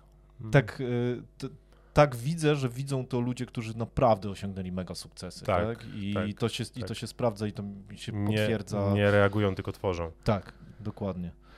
E, okej, okay, Barnaba, e, świetnie się rozmawia. Zahaczmy o podróże, bo to jest Twoja pasja. E, mam jeszcze mnóstwo tematów, ale chciałbym w podróże się zagłębić i, mhm. i wydaje mi się, że tutaj masz sporo do powiedzenia, no bo jesteś takim trochę podróżnikiem, mhm. o którym no, każdy by chciał takie rzeczy robić, o których ty mówisz, tak? Tak. Stwierdzenie każdy by chciał brzmi tak jakby nie każdy mógł. Okej, okay, zahaczmy o to. Wydaje mi się, że to kwestia decyzji. E, ja też takie miałem myślenie, to znaczy zawsze mnie kręciło podróżowanie, znajdywanie jakiegoś e, innego punktu widzenia, e, to co już tam na początku żeśmy poruszali, zobaczenie, że kompletnie inne systemy wartości są na świecie, mm, ale to, żeby podróżować, żeby na, przez parę miesięcy podróżować, no to to jest kwestia tego, czy sobie na to my pozwolimy, sami sobie. Mhm. I to we mnie zaszczepił E, jeden z moich ostatnich menedżerów, jak odchodziłem z Ikei i on właśnie mówił, no to teraz, żebyś e, poczuł trochę życia, to warto, żebyś popodróżował, e, no ale jak to, ale tu rodzina, tu zwierzęta, tu to, tamto, wam to, wszystko może w głowie. Więc tutaj... Dobra, to jak to zrobić, żeby się spakować mały plecak i po prostu Kupić wybyć takie bilet miesięcy? w miejsce, które cię inspiruje. Ja zawsze w ten sposób to robię, że po prostu bilet mi bilet lotniczy, który idealnie w jedną stronę, e, który po prostu układa wszystko inne po to. Znaczy wiadomo, zawsze możesz stwierdzić, że, mm, że nie skorzystasz z tego biletu, natomiast no, jak masz tą motywację, jak czujesz, że ci jest potrzebne podróżowanie, bo być może nie każdy to potrzebuje, mm, albo tylko sobie tego wymawia, mm, to jak już mam bilet, no to wtedy pod ten bilet układam całą resztę. super, super pomysł. Pretekst y, do tak, no w, sumie, w sumie nie masz wyjścia, tak? No kupiłem no masz, bilet. możesz nie lecieć. No, jasne, jasne tak, ale jest pewne zobowiązanie. Kupi, kupiłem siebie, bilet. No. Fajne, bardzo, no. bardzo mi się podoba. I powiem ci, że już miałem takie sytuacje, w których kupowałem bilet e, pod kwestią impulsu, a dopiero później się orientowałem, o kurna, to najgorszy możliwy moment, bo tam są inne rzeczy, które obiecałem. To będzie trudne. To, co jest niemożliwe. I to byłoby niemożliwe, gdyby nie ten bilet i chęć podróżowania, bo okazało się, że ale jak się nad tym zastanowić, to wszystko się dało zorganizować, to co chciałem no i to jest, zrobić. To jest zajebisty framework, moim zdaniem. E, tam jest e, podszyte w tym bardzo dużo mechanizmów psychologicznych mm. właśnie mm. przy tym kupieniu tego biletu, ale no, mhm. wierzę, że to po prostu działa. Mm -hmm. no działa, mega. przy odpowiedniej motywacji mega. działa, znaczy motywacji. Mega. No. Mówiłeś mi, że COVID złapał cię w ciekawym miejscu. Możesz to rozwinąć? Ja złapałem COVID albo COVID mnie. Nie. No, 19 lat w korporacji, e, na odejście mm, stwierdziłem, e, ok, fajnie, teraz byłoby sobie zrobić podróż e, dookoła świata. Mm, kupiłem bilet w jedną stronę z, do Bangkoku. Już byłem wcześniej w Azji Południowo-Wschodniej, której jestem zakochany i ją eksploruję przy każdej możliwej okazji. Więc na start do tego Bangkoku, żeby tam się wygrzać trochę na plaży w jakiejś rajskiej wyspie i potem pojechać dalej do Birmy, a potem może do Laosu, a potem może do Wietnamu, a potem może do Filipiny, a potem nie wiadomo gdzie. Tam już patrzyłem, co tam dalej z tą Australią, co tam dalej z tą Nową Zelandią, jak tam dalej się dotrzeć na Hawaje jakby takie zarysy, nie? Jakby o co to chodzi w tym wszystkim. I to był 30 stycznia, jak żeśmy z żoną wylecieli 2020 roku. No już e, były takie hasła na lotniskach, e, czy nie na lotniskach, wspieramy Wuhan i w ogóle mm, jesteśmy z wami, bla, bla, bla. No i dolecieliśmy do tej Tajlandii, potem do Birmy, żeśmy po dwóch tygodniach pojechali i z tej Birmy po trzech tygodniach żeśmy prawie, że w biegu, bo tam biegli, żeśmy do tej granicy, żeby zanim ją zamkną. Co prawda to była trochę taka przenośnia, bo oni ją zamykali na wieczór, a, a chodziło o to w tej przenośni, żeby, e, żeby, żeby z tej takiej trudnej Birmy się cofnąć jeszcze trochę do tego, do tej prostej, że tak powiem, z perspektywy czasu Tajlandii, nim zamkną doszczętnie te granice. E, no i były te całe historie z lotem do domu. Ja już powiem ci, nawet kupiłem bilet powrotny w momencie, kiedy były te całe akcje związane, lot do domu, wszystkie kraje organizowały powroty, wracajcie do krajów i tak dalej. No trudno, odżałowałem ten bilet. nie skorzystałeś. Nie skorzystałem. To ile czasu byłeś e, poza Polską? E, co finalnie chyba z 5 miesięcy, gdzie większość czasu spędziliśmy po prostu na wyspie w Tajlandii, mieszkając w bungalow na plaży i korzystając z roków życia i pracując zdalnie na komputerze. Mega. E, więc e, pokrzyżowało mi życie podróż dookoła świata, ale się nie poddaję i po prostu to jest jeszcze przede mną. Mhm. Co z perspektywy tych pięciu miesięcy, jakbyś mógł to skomentować? E, warto? Czy mhm. to jest, nie wiem, czy, czy zdecydowałbyś się na to jeszcze raz, na takie pięć miesięcy? Czy może krócej, czy może dłużej? Myślę, że zdecydowałbym się. To jest moje, ja to bardzo mi to gra. Eee, nie wiem, może to jest jakaś forma ucieczki, ale na swój sposób dużo rzeczy staje się prostszych. Mhm. Bardzo mamy tutaj w Europie e, duży taki nacisk na konsumpcjonizm. Ja sobie tutaj nie wyobrażam, no jak to? Miałby nie mieć samochodu? Też jakieś tam moje zagadnienie, że zawsze muszę mieć gwiazdę na masce. Jak to miałby nie mieć Mercedesa? Miałby mieć jakimś Oplem?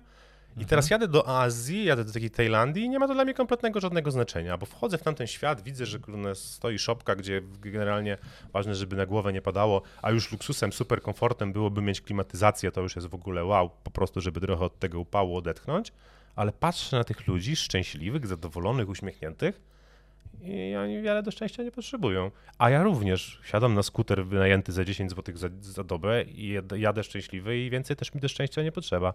Więc jakby trochę tu mamy taką presję społeczną, e, a tam się jej wyzbywam i tam mi jest lżej, więc jakby to jest taki motyw lżej pod kątem tego no właśnie codziennego życia. Mhm. Że nie ma y, takiej presji na posiadanie. No, co, ogólnie, posiadanie no. i chyba udowadnianie, a może są, a może komuś, nie wiem. Mhm. Mamy chybym tak trochę, nie?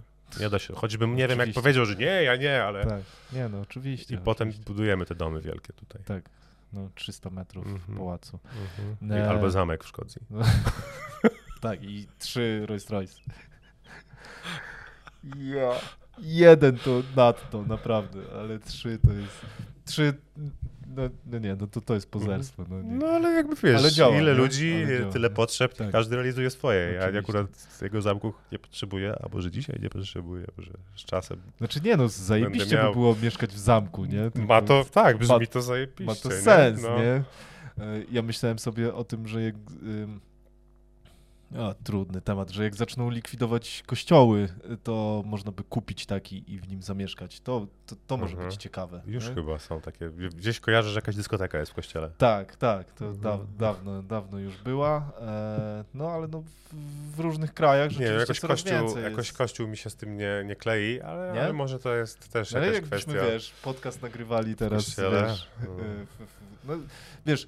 Mariackim w Krakowie. Nie mówię, że to musiałby być taki, wiesz, typowy kościół, ale po mhm. prostu architektura No, kościołów rozumiem. niektórych jest tak niesamowicie przypominająca właśnie zamki, że to Aha. byłby to substytut. nie? Tak.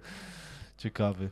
E, No dobra, to jak wygląda taki dzień e, pracy w takim miejscu, gdzie masz plażę, skuter i kompa i tyle? Rano i idziesz do morza się wykąpać. Okej. To jest podstawowa rzecz, którą robisz. E, No i co, i siadasz do pracy dają- przy laptopie, czy, czy, czy co? Czy, No czy, czy w ogóle olewasz tą pracę i rzeczywiście nie, jest tak, no że jakby, siadasz na 15 wiesz, może jednego dnia olewam, ale drugiego dnia Mhm. nadrabiam, więc jakby to, to no, gdzieś pracę musisz wykonać. No, choćby nie wiem co.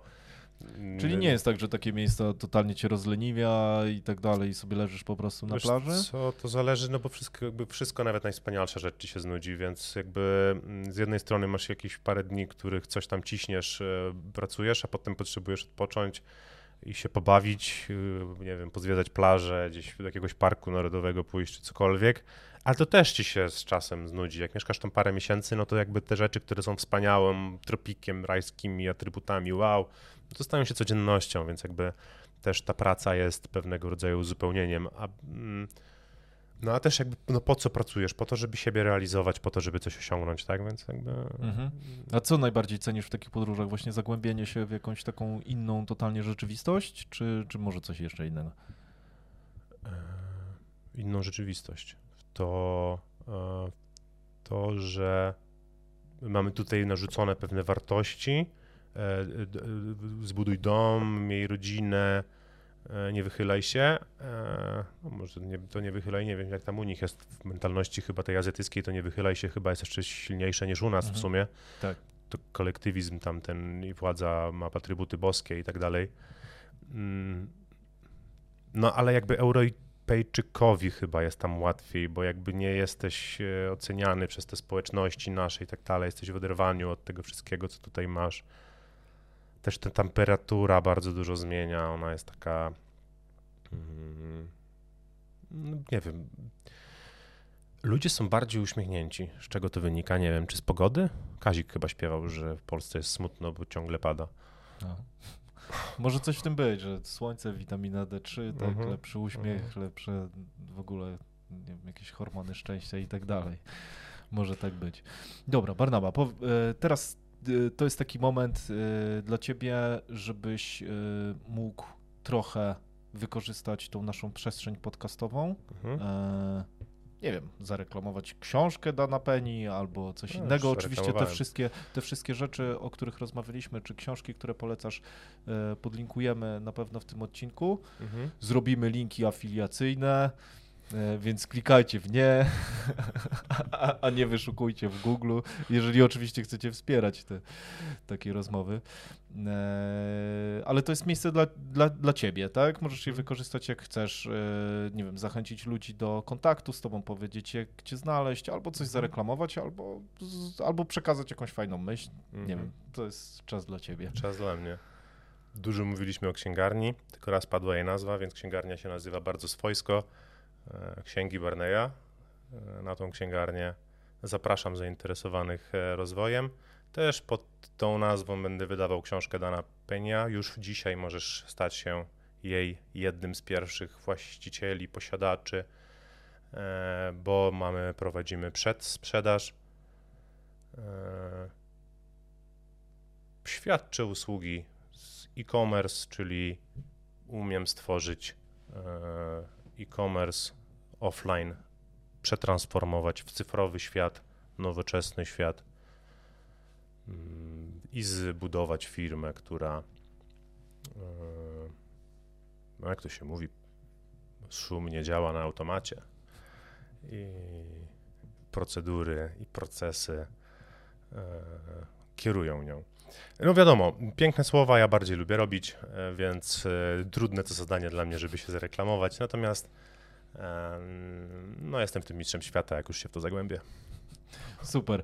E, Ja ze swojej strony też polecam oczywiście książkę, też Dana Penny, też ją podlinkujemy i tak jak, tak jak Barnaba mówił, to jest niepowtarzalna okazja, żeby ją rzeczywiście kupić, bo e, nakład jest cholernie mały, a Mhm. książka najprawdopodobniej, e, zwłaszcza w tak fajnym wydaniu, jakie mam nadzieję, że rzeczywiście e, dowiedziecie, Mhm. po prostu to musi konsekwentnie rosnąć na wartości w momencie, w którym to jest tak mały nakład. Tak, Mhm. no, tak działa rynek i, i tak jak mówisz, są białe kruki i, i rynek książek tak właśnie działa. Barnaba, bardzo Ci dziękuję za rozmowę. Mam nadzieję, że jeszcze nie raz będzie okazja. Tematów jeszcze jest bez liku e, i super się rozmawiało. Dzięki za. Ja przyjście. również dziękuję. Wyjątkowo e, lekka to była rozmowa, więc dziękuję Ci za poprowadzenie jej w tak właśnie fajny sposób. Super. Dzięki. Dzięki. Trzymajcie się. Cześć.